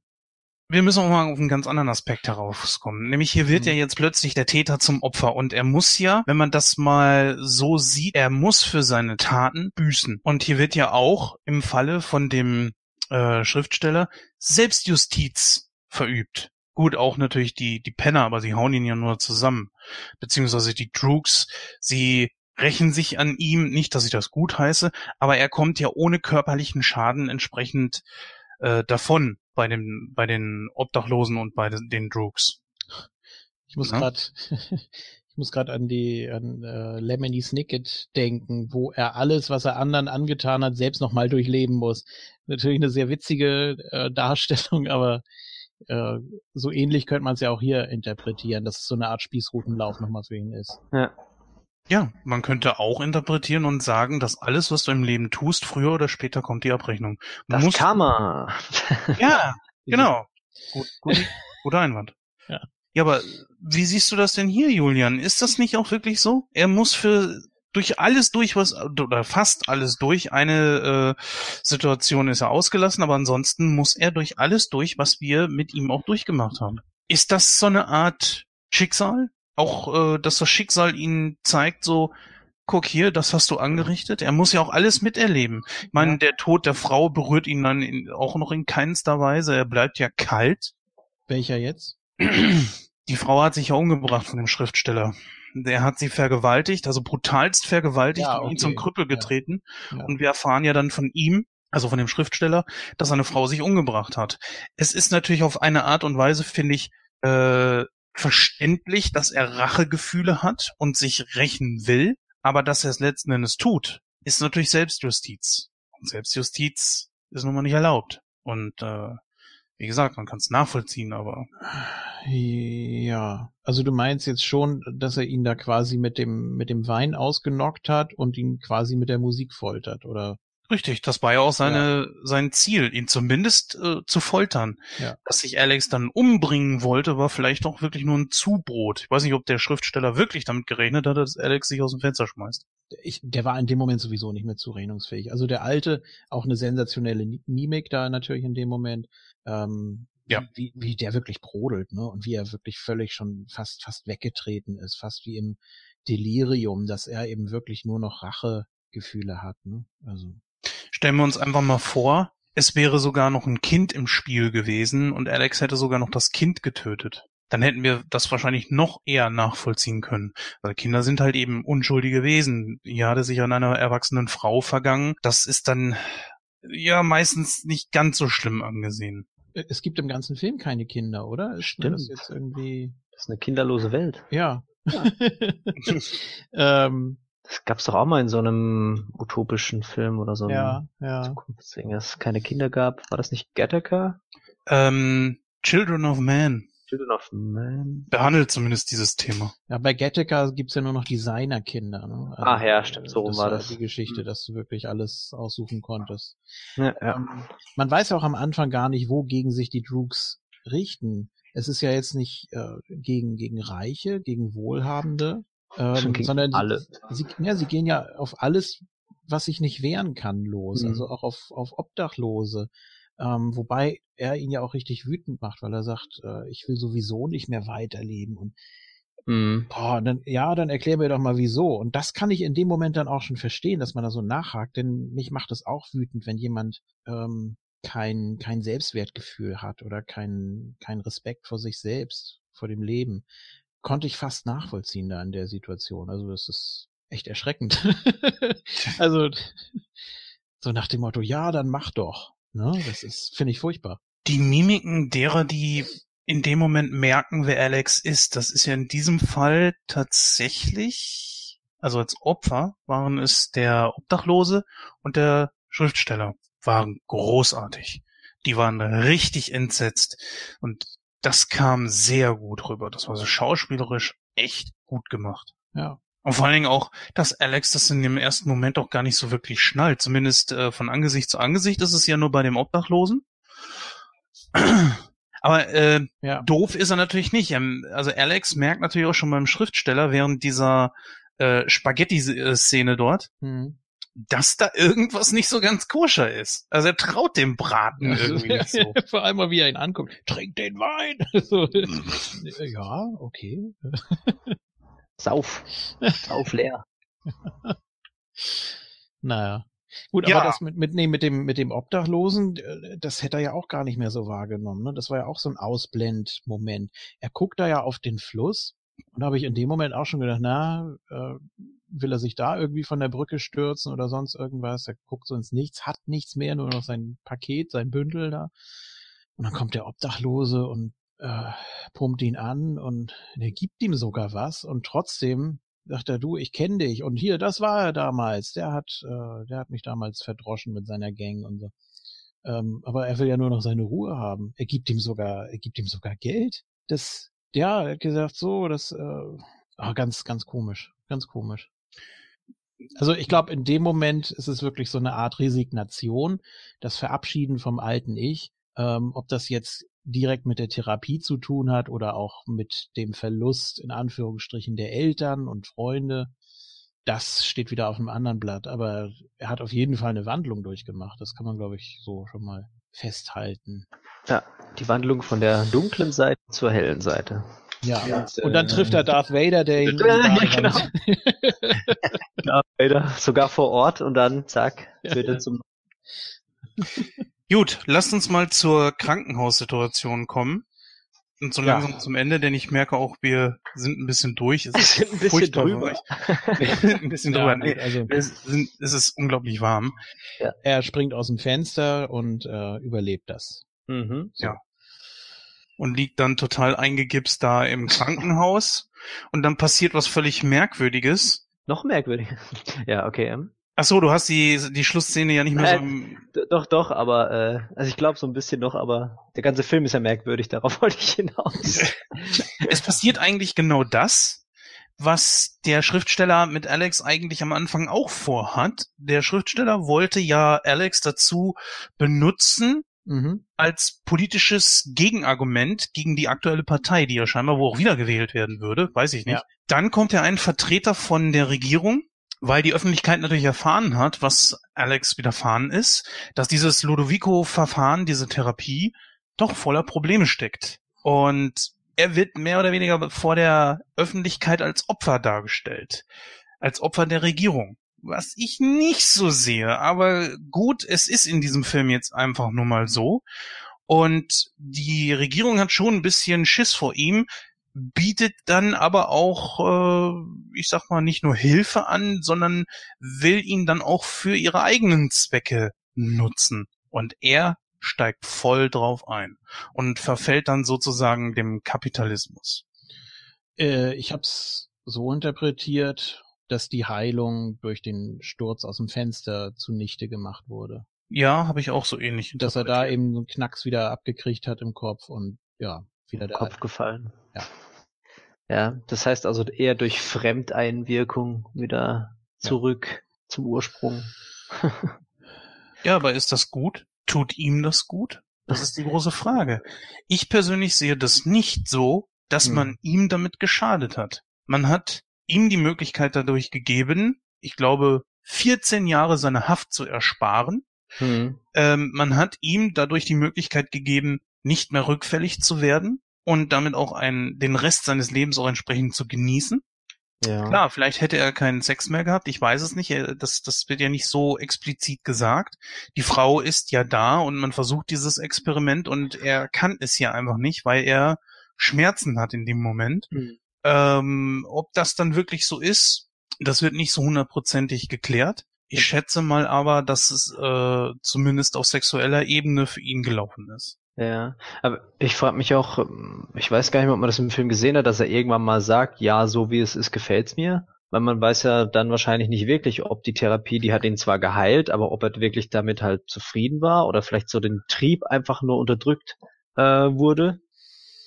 Ich weiß es nicht. Also viele hm. bezeichnen ihn ja in ihren Reviews als Opfer und da komme ich halt eben nicht so ganz mit überein, weil er hat der Gesellschaft etwas zurückzugeben. Er hat für seine Taten zu büßen und die Gesellschaft kommt ihm insoweit entgegen und sagt, ja, okay, ähm, du willst früher raus, aber dann nur unter bestimmten Bedingungen. Und diese Bedingungen, dazu zwingt ihn keiner, dazu meldet er sich selber freiwillig. Er hat ja selber wohl auch danach geforscht. Es ist keiner zu ihm gekommen und hat gesagt, hier, da gibt es diese Therapie. Nein, er hat das das erste Mal selber zur Sprache gebracht in einem Gespräch mit dem Pfarrer oder Pastor. Ja, was auch immer. Ich habe da auch überhaupt keine Ahnung, wer da welchen Posten hat in der Kirche.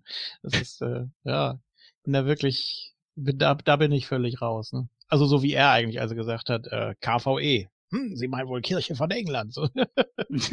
ja, das. Hm. Wo waren wir?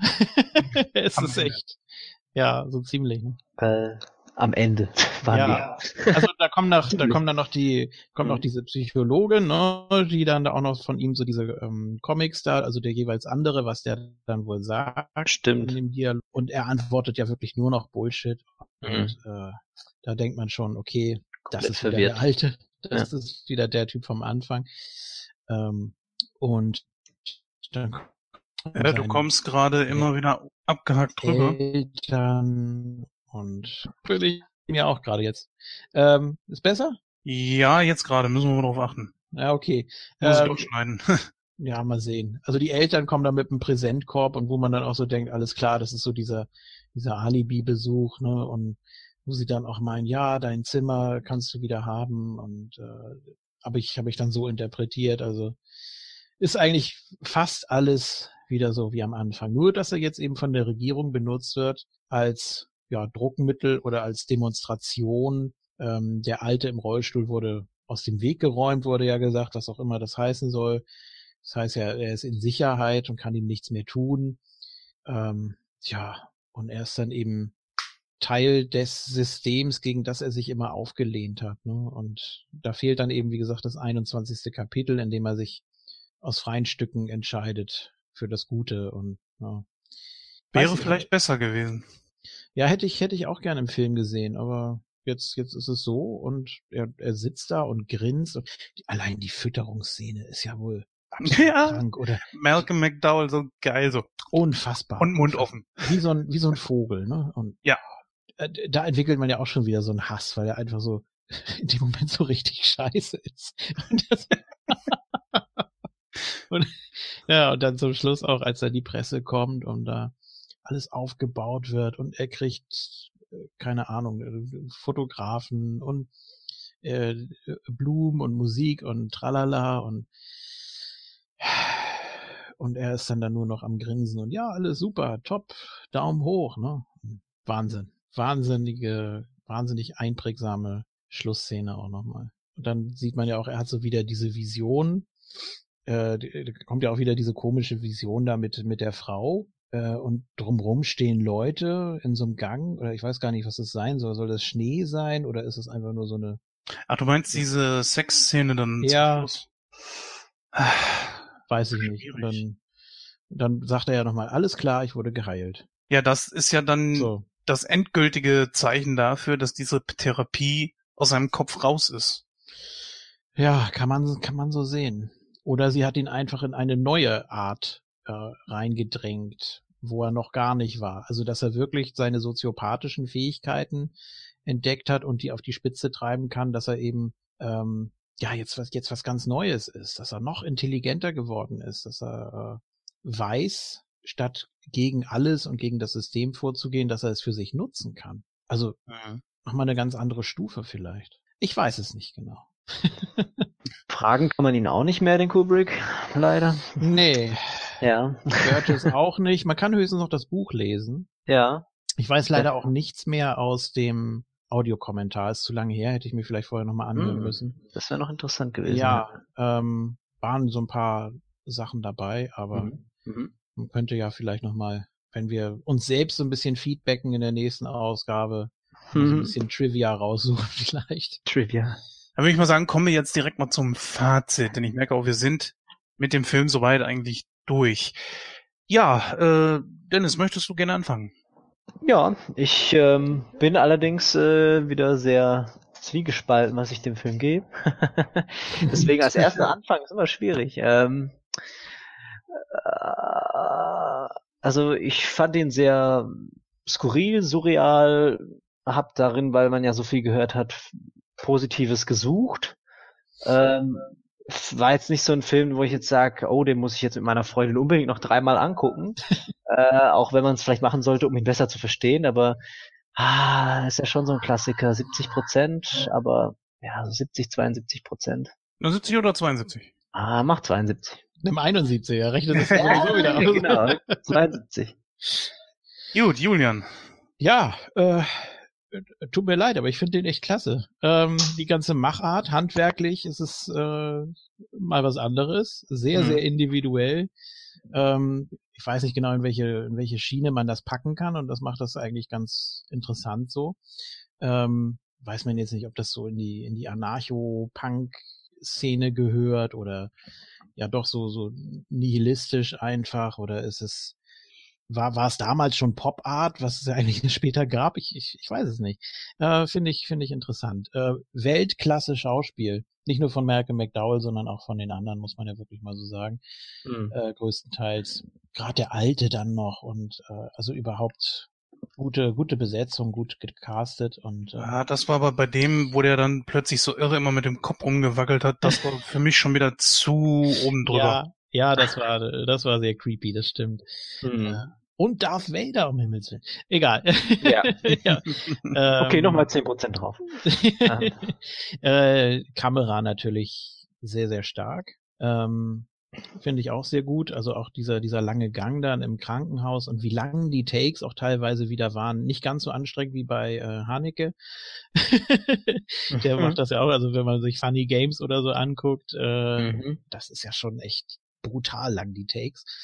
Ähm, da will man dann wirklich, man, man, man kann nicht mehr hingucken eigentlich fast schon. Also es ist wirklich, ist wirklich eine Qual. Ähm, aber so soll es eben sein. Nee, also so die Kamerafahrten und die langen Takes, die langen Shots, äh, ähnlich wie bei Shining, also die Dreiradnummer da ist natürlich auch sensationell. Ähm, hat mich schon ein bisschen daran erinnert.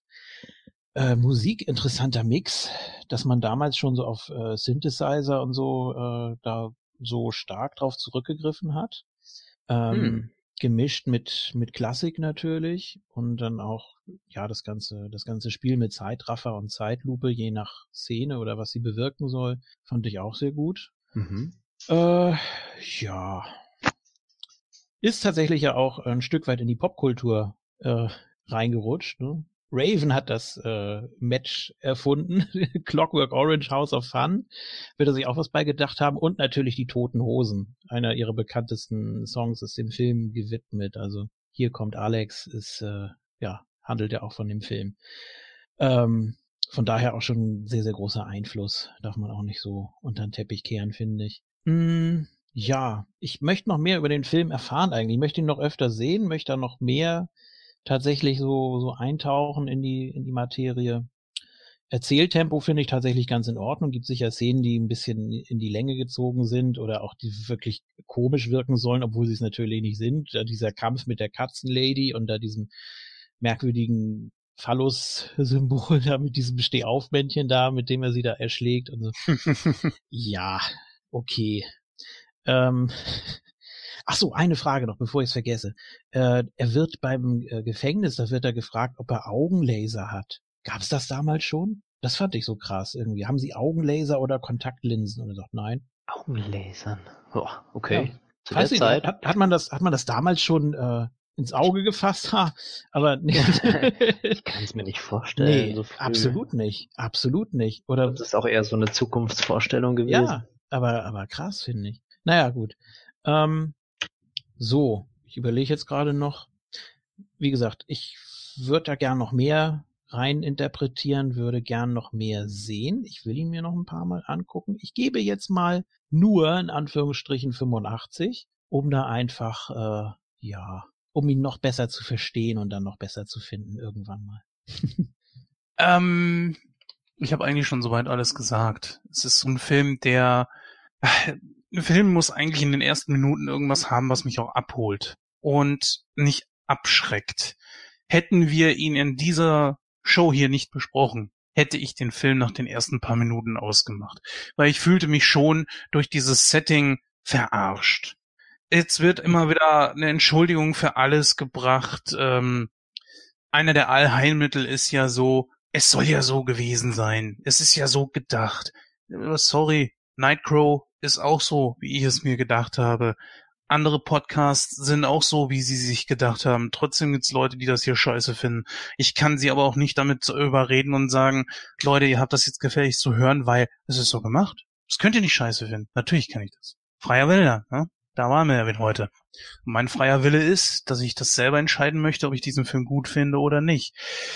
Ich habe eine ganz andere Sichtweise rausbekommen. Es waren sehr interessante drei Tage, in denen ich den Film das erste Mal gesehen und mir viel darüber angelesen Drei habe. Ich hoffe, ich hoffe auch, dass man gemerkt hat, dass ich versucht habe, mich extrem damit auseinanderzusetzen. Ja. Nach der ersten Sichtung hätte ich 30 oder 20 Prozent gegeben. Ich gehe jetzt mal so weit und sage, es wird niemals mein Lieblingsfilm sein. Ich erkenne aber an, dass man versucht hat, sehr viel mh, Dinge da reinzubringen. Und ich Mhm. erkenne auch an, dass der Film zu gar nicht Stellung bezieht. Man soll selber sein eigenes Urteil fällen. Es gibt ja Filme, die schon darauf bedacht sind, dass man darüber nachdenkt und dann sein Urteil so ein bisschen vorgefertigt, vorgekaut kriegt. Das macht Ja. dieser Film hier nicht und das ist auch eine Form von Kunst. Ja. Aber ich kann leider mit gewissen Personen, wie zum Beispiel halt eben dem Alper hier, den ich oft zitiert habe, nicht konform gehen. Trotzdem allerdings finde ich es gut, dass wir darüber gesprochen haben und sollte ich den Film irgendwann nochmal gucken, dann in Englisch Mhm. oder vielleicht besser rüber. Es ist aber schwer, ich habe es selten so schwer gehabt, äh, eine prozentuale Wertung zu treffen. Hm. Deswegen würde ich sagen, treffe ich mich bei 65 Prozent. Wow, okay. Okay, ging doch nochmal nach oben. Ja, ich habe ich hab tatsächlich auch irgendwas, also auf jeden Fall unter 50 bei dir gerechnet. ja. Und dann dachte ich, dann, dann wäre ich echt auf dich losgegangen, weil du das alleine wegen McDowell nicht machen kannst. Also nee, das ist, das ist schon Weltklasse, was der da abliefert. Ne? Und äh, egal, ob man den jetzt inhaltlich gut findet, äh, das muss man einfach honorieren. Definitiv. Und das tue ich ja auch. Wie gesagt, ich bin niemand, der auf seiner Meinung hundertprozentig beharrt. Ich habe meine Ansichten. Von manchen mag ich nicht zurückrücken wollen, weil ich sage ganz ehrlich, ihr könnt mich nicht davon überzeugen, dass zum Beispiel dieses Suspensorium macht das Outfit, was ansonsten okay war, einfach total kaputt. Und es wirkt äh, dämlich. Aber ich habe trotzdem ja auch ich bin auch fair gewesen. Es macht schon Sinn, wenn sie da durch äh, die Gegend streifen und die Leute zusammenkloppen und in Schlägereien etc. pp. Äh, nun, nun, diese Gegend ist nun mal bei den Männern sehr empfindlich. Dass sie sich da irgendwie schützen, ist ja in Ordnung. Das ist genauso, als würden sie eine, eine schusssichere Weste tragen. Würde ich auch äh, to tolerieren. Aber das, Mhm. sie hätten sie drunter tragen müssen. So sieht's echt scheiße aus. So. Ich glaube, das soll es, wie gesagt. Ja. Also Provokation. Ja, aber das macht's nicht besser. Nein, das nicht. Ne? Äh, meine Ausschweifungen sollen auch lang sein. Sie sind den Leuten aber trotzdem zu lang. Kann ich sie jetzt damit mundtot machen und sagen, ihr habt euch kein Urteil darüber zu erlauben, weil ich hab's ja so gewollt. nee.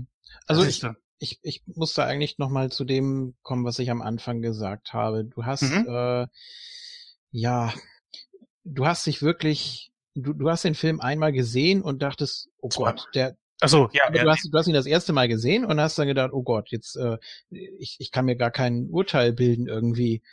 Äh, ich finde den so abstrus, dass ich es eigentlich als schlecht bezeichnen möchte. Ich guck mal nach anderen Meinungen und dann ist da plötzlich von Kunst und äh, Interpretation und was weiß ich nicht alles die Rede. Dann denkst du natürlich, oh Gott, und dann erschlägt dich das alles so. Ich kann das, ich kann das sogar ganz gut nachvollziehen, weil mir das bei anderen Filmen schon so gegangen ist, wo ich dachte, hm, eigentlich müsste ich da eine positivere Meinung drüber haben, wenn der so äh, gut wegkommt immer. Mhm. Ähm, aber das darf man nicht machen. Das wird dem Film auch nicht gerecht. Und ich meine, als der damals als Skandalfilm in die Kinos kam, da haben die Leute ja auch nicht irgendwie äh, los googeln können und äh, sich irgendwelche anderen Meinungen aneignen konnten, sondern die mussten sich wirklich äh, damit auseinandersetzen.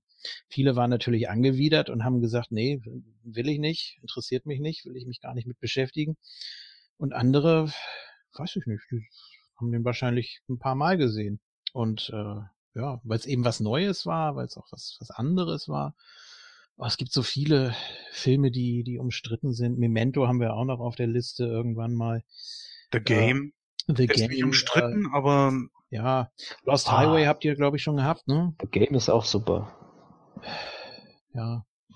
Hattet ihr, äh, Lost Highway hattet ihr schon? Ja, ne? ich meine ja, das, Ja. ich muss mal kurz gucken. Gut. Ähm, Es ist aber auch keine Wertigkeit in puncto des Regisseurs. Ich sage ja, ich habe auch viele Filme von Kubrick, die ich wirklich gut finde.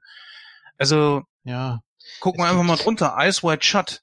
Ja, Ich meine, den ganz gut fand. Ich weiß es aber nicht mehr, ist zu lang her. Äh, Full Metal Jacket habe ich schon was zu gesagt. Shining haben wir schon besprochen. Ich finde den super. 2001 ist zwar ziemlich lang, aber der Film ist auch gut. Also Ja. ist schon okay. Die davor sagen mir leider nichts. Das tut mir leid. Ich wollte auch Nee, mal was- grad gucken. Ich glaube, er hat nicht so viel gemacht, ne? Nee. was gibt's noch? Äh, Blow Up fand ich, fand ich merkwürdig. Äh, Fear and Loathing in Las Vegas. Äh, ja, weiß nicht. gibt Filme, die sind wirklich anstrengend. Layer Cake. Ähm, die, die, die finde ich, ich weiß nicht, das ist so eine Hassliebe einfach. ich kann das Mhm. gar nicht beschreiben. Aber man, man, ja, man kann sich eben nur selber eine Meinung bilden. Man kann sich keine Meinung vordiktieren lassen und dann irgendwie sagen, ja, jetzt habe ich 20 äh, Urteile oder Rezensionen oder Kritiken gelesen oder gehört. Ähm, irgendwo da siedel ich mich ein. So, so, so funktioniert das nicht. Ich mache das selber teilweise, finde ich aber auch immer ein bisschen schade, weil ich da irgendwie immer unvoreingenommen rangehen möchte, so gut es geht. Aber klappt eben nicht immer. Also ich verstehe dich, wollte ich damit sagen. Ich würde auch gerne nochmal die Chance nutzen und folgendes Statement raushauen. Liebe Hörer, an alle, die das jetzt hier hören und teilweise echt so die Hände über den Kopf zusammengeschlagen haben und dann sagen, doch, doch, man muss das so sehen, wie auch immer, wie auch immer man das irgendwie deckelt oder so. Lasst euch mal Folgendes gesagt sein. Je mehr man vehement gegen etwas vorgeht und versucht zu deckeln, desto mehr wird das Gegenüber nachfragen Hm. weil ihr bringt die Leute ja auf Gedanken. Und dementsprechend, je mehr dann jemand sagt, das musst du so und so sehen und versucht mir das dann irgendwie als was ganz Tolles zu verkaufen, obwohl ich das gar nicht so sehe, hake ich mehr nach. Und das Ja. könnte dann sogar noch schlimmer werden, meine Meinung. Hast du ja auch mal gesagt, du bist ja kein Trendgucker, ne? Also klar gibt's da auch Ausnahmen, aber du willst nicht etwas gucken, nur weil alle drüber reden, sondern du musst es ja selber wollen. Das ist eine völlig richtige Einstellung, meiner Meinung nach. Und Hm. Ja, ich habe jetzt erst Ja. mit äh, Game of Thrones angefangen und ich lasse mir Zeit dabei. ich Ja. hab's immer noch nicht geguckt. Bis auf die erste Folge auch noch nicht. Gut, ähm, um mal jetzt auch wirklich zum Ende zu kommen. Wir haben eine Gesamtwertung bei Nitro von 74 Prozent. Das ist ganz gut. Um dem Ganzen auch ein bisschen Gewicht zu verleihen, ähm, gucke ich jetzt Movie-Pilot. Moviepilot und auch die IMDb nehme ich hier gerne mal zur Wertung. Obwohl ich euch sagen muss, so oft unterscheiden die sich eigentlich gar nicht. Denn äh, die Prozente kommen schon gleich. Aber egal. Wir haben beim Moviepilot 108 Kritikerbewertungen, 83 Prozent, das ist sehr hoch. Äh, die Kritiker, äh, Quatsch, die Community gibt mit 28.740 Bewertungen, also ziemlich aussagekräftig, 77 Prozent, das nähert sich schon unserer Zahl. Hm. Und wenn ich jetzt mal auf die IMDb gucke, die vergeben 83 Prozent. Haben natürlich noch, äh, ich sag mal, mehr Bewertungen. Also da haben 652.277 Leute abgestimmt. Das geht ja so in meine Richtung dann. Also 85 finde ich schon gerechtfertigt. Ja, aber man sieht halt eben, also so im Durchschnitt kommen wir eigentlich relativ nah an die gängige Meinung dran, glaube ich. Hm. Hm? Und äh, ja, wir werden jetzt im Anschluss tatsächlich noch etwas Außergewöhnliches hören, nämlich ein Statement von guten Christoph, der leider an dieser Besprechung hier nicht teilnehmen Ja, konnte, ja. aber uns, aber trotzdem zu dem Film hier gerne Stellung nehmen wollte. Und jetzt äh, werden wir hier an dieser Stelle einen Audiokommentar von ihm einspielen, den er uns extra zukommen lassen. Allerdings erst nach unserer Aufzeichnung, deswegen können wir leider da dann nicht drauf eingehen und Stellung zu nehmen. Das ist natürlich sehr schade. Also gerade Ja. wenn man ähm, unterschiedliche Meinungen hat, dann kann man die auch gut mit einfließen lassen. Ich will ihn auch unbedingt in der Memento-Ausgabe haben, aber ob Das wird auch das- kommen. Das, da hast du sein Versprechen auf jeden Fall. Echt? Ja, ja. Ähm, aber wenn du nächstes Mal mit ihm sprechen willst, gebe ich dir folgenden Tipp. Auch äh, in deine Richtung bezüglich des Films heute. Du hast ja gesagt, wir sollen da so ein bisschen offener sein. Vielleicht gibst du dich in puncto Superheldenfilme auch ein bisschen offener. und ja, Ich habe ich hab doch schon einige gesehen und auch mit besprochen. Was soll ich denn machen? ich weiß es nicht. Äh, Ja, eben. Das ist, äh, ich meine, ja, wie dem auch sei. Ja. Gut, liebe Hörer, wir hören uns dann in der Verabschiedung. Bis gleich. Ja, ein Hallo ins Nightcore Studio. Hier ist der Christoph. Ich kann ja heute leider bei der Aufnahme nicht dabei sein. Ähm, Das hat den Grund und zwar bei mir in der Wohnung sind es gefühlte 40 Grad. Äh, Das heißt, ich mache so ein, eine Bewegung mit der Maus und mir läuft die Suppe runter. Das könnt ihr euch gar nicht vorstellen. Warum ist es überhaupt so warm? Ey, das ist ah, furchtbar. Also ich habe den Sommer schon immer gehasst und jetzt bestätigt sich das wieder. Ich weiß nicht, was Leute daran so geil finden zu schwitzen. Ehrlich nicht. Äh, egal. Naja, wie gesagt, das Problem ist halt, bei mir ist es tierisch warm. Ich habe leichte Konzentrationsschwächen so ein bisschen und äh, ja, bei dem Wetter äh, wollte ich jetzt auch nicht unbedingt einen Podcast aufnehmen von zwei, drei Stunden. Das hätte mein Kreislauf, oder das wird mein Kreislauf auch gar nicht mitmachen. Was ich aber trotzdem sehr schade finde, weil es geht ja heute um Clockwork Orange und über den Film hätte ich schon ganz gerne mit euch gesprochen, weil der Film natürlich, äh, ja, er, lie er liefert schon genügend Stoff für Diskussionen, das ist richtig. Ja, deswegen habe ich mir gedacht, ich spreche einfach mal mein Fazit zu dem Film ein, ähm, weil ich jetzt leider nicht dabei sein kann. Machen wir das einfach mal so. Das heißt, liebe Zuhörerinnen und Zuhörer, ihr hört jetzt natürlich meine unverwässerte Meinung zu dem Film, äh, beziehungsweise es ist ja jetzt keine Diskussion, wo mich einer darauf aufmerksam machen könnte, wenn ich vielleicht was nicht richtig äh, gedeutet habe oder wie auch immer, oder wenn man sagt, hoch, betrachte das doch mal aus dem und dem Blickwinkel. Äh, ja, geht jetzt nicht, ist jetzt meine Meinung, so wie ich den Film empfinde. So, fertig. So, bevor ich anfange, erstmal nochmal kurz die Kehle befeuchten. Ja, so selten in Nightcrow, dass ich äh, Monologe halte. Gut. Clockwork Orange, ein sehr kontroverser Film. Jetzt weiß ich natürlich nicht, wie der Julian und wie der Dennis den Film bewertet haben. Von äh, Jens kenne ich die Meinung zu dem Film. Äh, und ich muss sagen, ich muss mich dem Jens auch anschließen, was das anbelangt, weil ich finde den Film auch nicht gut. Warum finde ich den Film nicht gut? Ähm, ich äh, erstmal ein bisschen weiter ausholen. Wann habe ich den Film überhaupt das erste Mal gesehen? Das war ähm, Deutschunterricht. 12. Klasse oder so war das, glaube ich. Weil meine Deutschlehrerin fand den Film wohl irgendwie super geil. Ich weiß nicht mehr, welches Thema wir da in Deutsch hatten. Aber irgendwie hat das wohl zu dem Film gepasst. Weiß ich nicht mehr, ist zu lange her. War, glaube ich, 12. Klasse oder so. Ich weiß nicht, wie alt ich da war. 18, 19, so ein Dreh, keine Ahnung. Ich habe den Film aber damals schon nicht gut gefunden. Jetzt kann man natürlich argumentieren, ja, da warst du ja noch so jung. Ja, dem möge so sein. Deswegen habe ich mir den Film auch nochmal angeguckt. ist auch gar nicht so lange her. Äh, ich glaube, vor zwei Jahren zuletzt. Ja, also wie gesagt, also ich finde den Film nicht gut. Das hat auch nichts damit zu tun, dass der Film vielleicht auf einer gewissen Ebene verworren, ver verschachtelt ist oder viele Metabotschaften hat äh, oder nee, auf den ersten Blick nicht sofort verständlich ist. Das hat damit überhaupt nichts zu tun. Ich bin zum Beispiel ein sehr großer äh, David Lynch-Film und habe ich jetzt gesagt, ich bin ein sehr großer David Lynch-Film? Was? What the hell? Nein, ich bin natürlich ein sehr großer äh, David Lynch-Fan und ja, wer David Lynch-Filme kennt, weiß, dass die äh, auf den ersten Blick auch überhaupt nicht verständlich sind. Ähm, das hat damit überhaupt nichts zu tun. Also wir haben zum Beispiel mal Lost Highway Nightcrow besprochen, das war glaube ich Ausgabe 40. Äh, wer da Bock hat, kann mal gerne reinhören. Das, also wie gesagt, das hat damit überhaupt nichts zu tun. Gottes Willen. Also David Lynch-Filme sind für mich ein absolutes Muss. Clockwork Orange äh, ist also ich, ich persönlich bezeichne den Film ja gerne so als pseudo-intellektuell. Äh, Das hat den Grund, weil ich finde, der Film versucht, oder Kubrick versucht hier stilistische Mittel einzusetzen oder Metabotschaften einzustreuen, die zwar im Ansatz okay sind, aber dann doch an, zu stark an der Oberfläche bleiben oder nicht klar genug rüberkommen. Meiner Meinung nach. Es fängt schon damit an, dass der Film, also äh, der Film soll ja zu Beginn auch so diese Jugendunruhen beschreiben, die es ja damals in den 60er, 70er Jahren gab, wo ja auch viel Gewalt, Ex Exzesse waren und so weiter. Das hat Kubrick ja mit hier eingebaut. Das ist auch gut, schön und gut, aber ich finde, es kommt nicht richtig rüber, weil hier Kubrick sich zu sehr an den Kostümen ausgetobt hat. Äh, Ich finde, dass Alex und Co. mit ihren weißen Overalls und mit ihren Windeln einfach nur lächerlich aussehen. Also es hat für mich, äh, jetzt kann man argumentieren, ja, das soll der satirische Aspekt an dem Film sein. Meinetwegen. Aber ich finde, gerade wenn er so ein Thema aufgreift, passt das irgendwie nicht zusammen.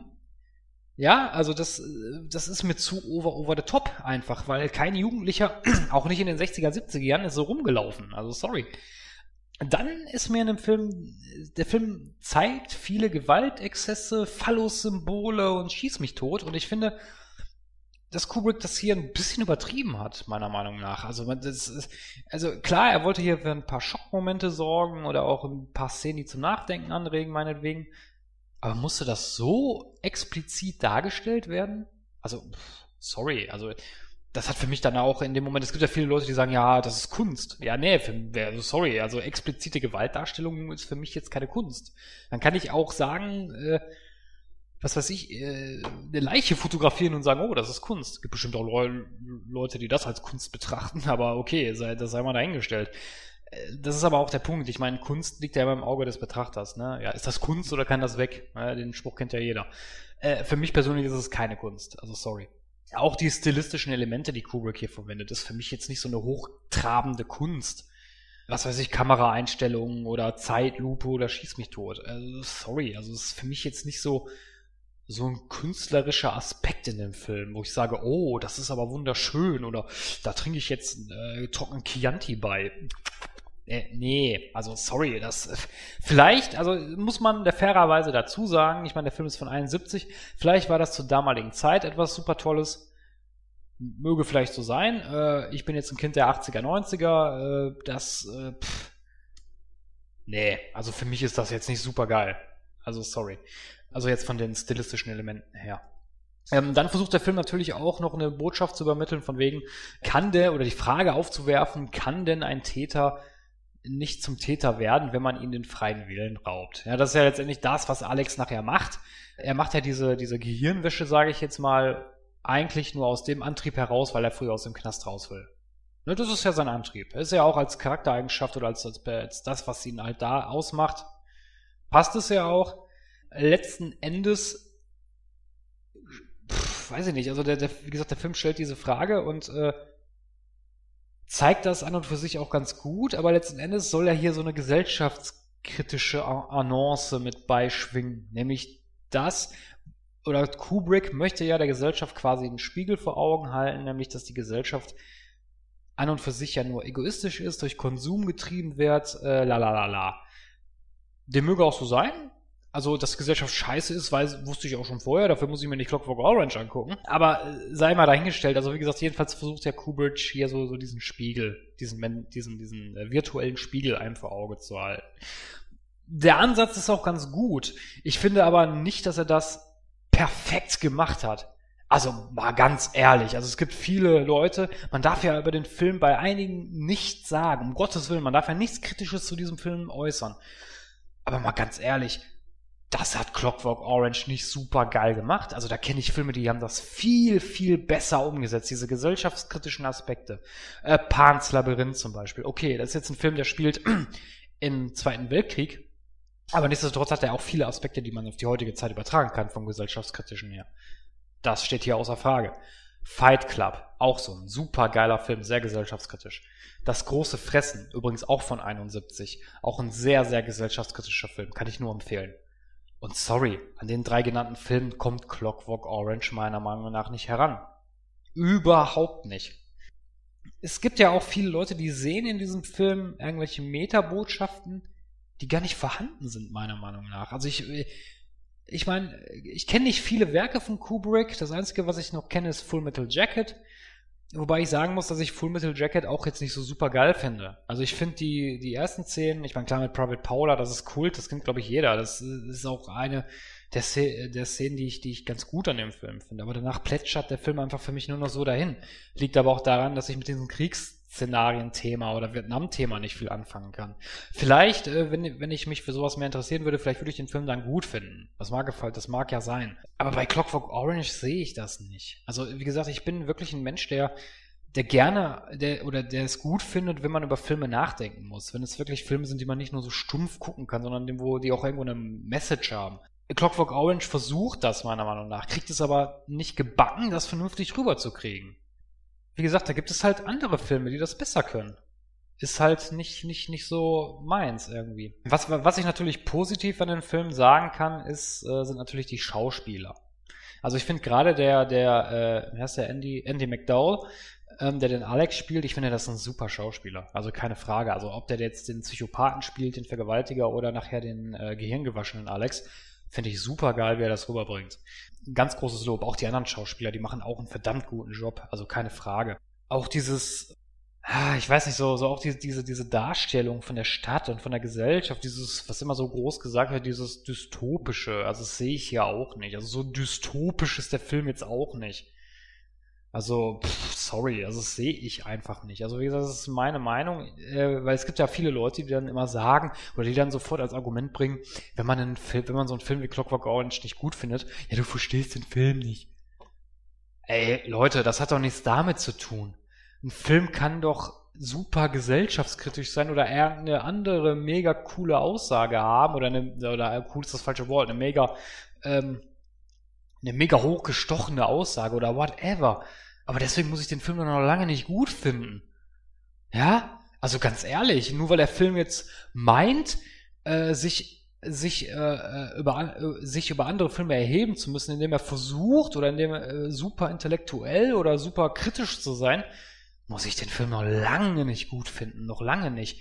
Äh, also sorry, also das macht für mich auch nicht einen guten Film aus, nur weil er halt, äh, ja, das ist schön. Also wenn das ist schön, wenn, wenn ein Film eine super aus, eine Aussage hat, aber die Umsetzung einfach kacke ist. Siehe Lucy im Übrigen.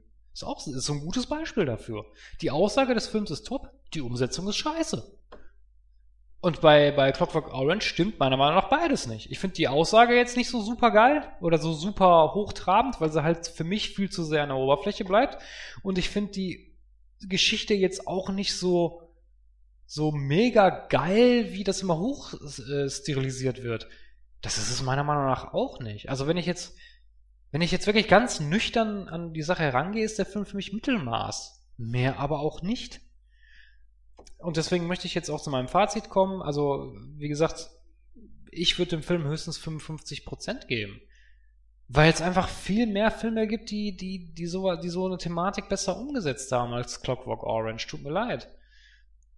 Ja, aber wie gesagt, das ist natürlich nur meine Meinung. Es kann jeder anders sehen, wie er will. Klar.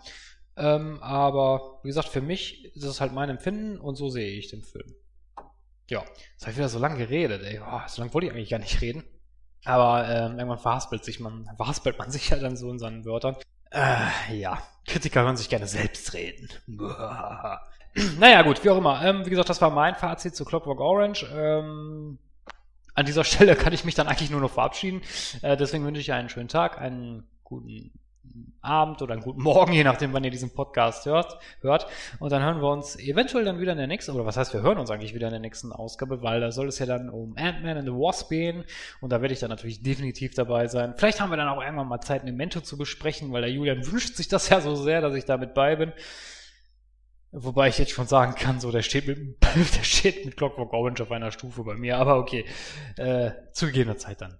Naja, gut, an dieser Stelle, tschüss und bis dann. Ja, das wäre es dann für heute gewesen. Eine fantastische Diskussion, finde ich, in der viel zutage gekommen ist. Ein relativ guter Film, den ich mir auch nochmal angucken werde. Mhm. Vielleicht gewinnt er sogar, ja, auf Englisch. Finde ich, diesmal muss man das auf jeden Fall machen. Und äh, das bedeutet natürlich auch, dass ich mir die Blu-ray kaufen werde. Also ich bin zu dem Entschluss gelangt, also zu der Erkenntnis gelangt, der Film ist keine Vollkatastrophe. Das ist ja schon mal gut. Ähm, man kann ihn sich angucken und äh, ja, dementsprechend würde ich mal sagen, wir hören uns in circa 14 Tagen wieder. Äh, zur Mitte des Monats, wie wir es ja angekündigt haben, am Anfang des Monats und Mitte des Monats, das muss aber nicht der erste sein, das muss nicht der 15. sein, das so ungefähr.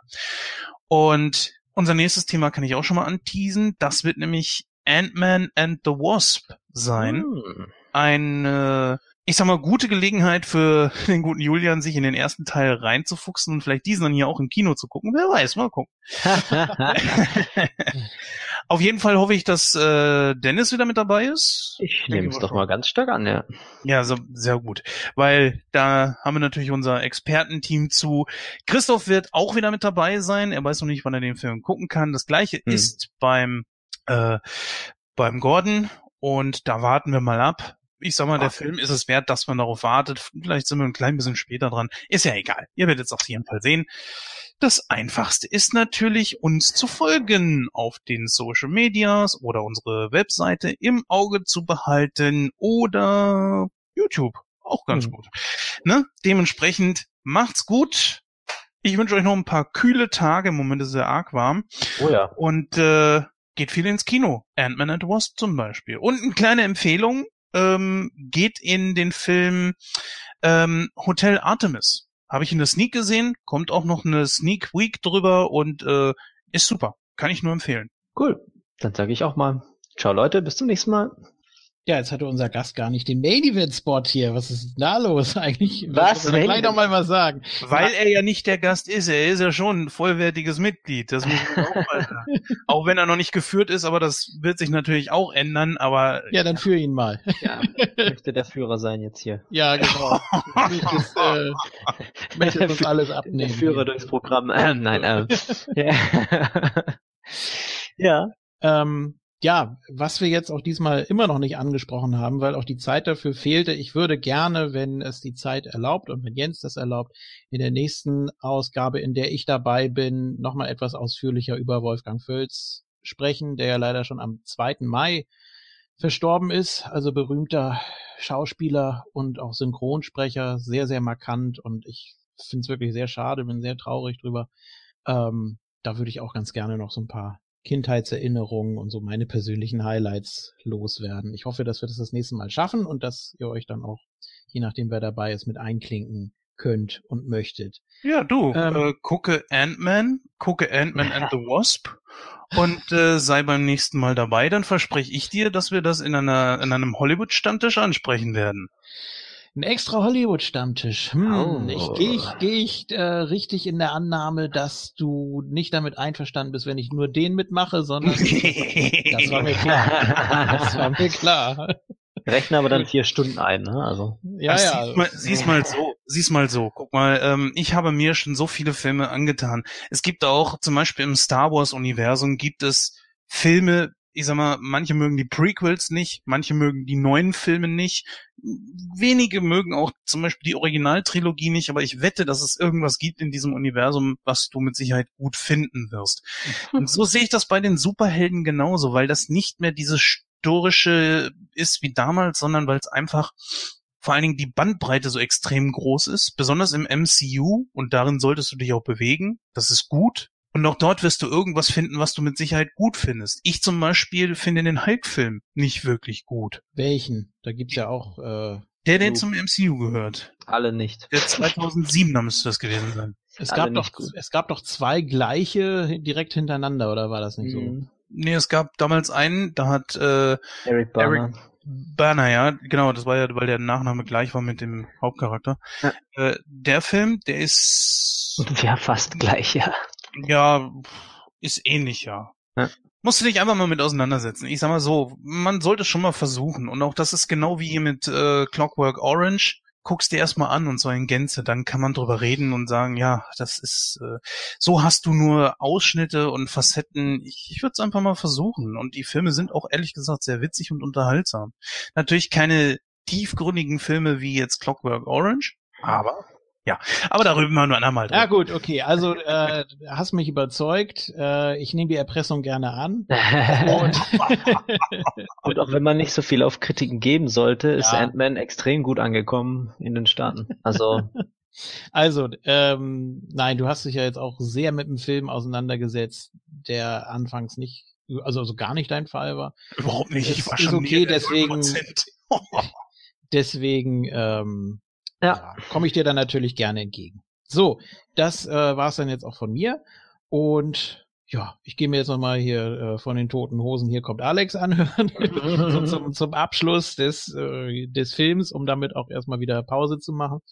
Und äh, ja, hört auch gerne bei Moon Talk rein. Da geht's jetzt demnächst auch weiter. Äh, thematisch äh, wird das ganz interessant werden. Lasst euch mal überraschen, was da jetzt auf euch zukommt. Auch die nächsten Classic-Ausgaben stehen in den Startlöchern. Oh, geil. Ähm, ich äh, plane ja, ein Quiz, habe ich ja schon Anfang des Jahres angekündigt. Jetzt äh, will ich mich wirklich mal dran setzen. Und ja, gibt auch was zu gewinnen für die Hörer. Also von daher äh, guckt euch das alles mal an. Von moontalk.net werdet ihr auf das Cyborg, also moonsold.de, direkt weitergeleitet auf die Audioshow-Sektion. Und ansonsten geht gerne auf unseren YouTube-Kanal network.moontalk.net. Da gibt's alles zu hören und zu gucken. Und am besten abonnieren und auch die Glocke aktivieren. Das muss man jetzt immer dazu sagen, Mhm. damit man nichts verpasst. Äh, warum ist das nicht standardmäßig so? Egal. Äh, ja, macht's gut, man hört sich und hat wieder mal sehr viel Spaß gemacht. Bis dann. Tschüss.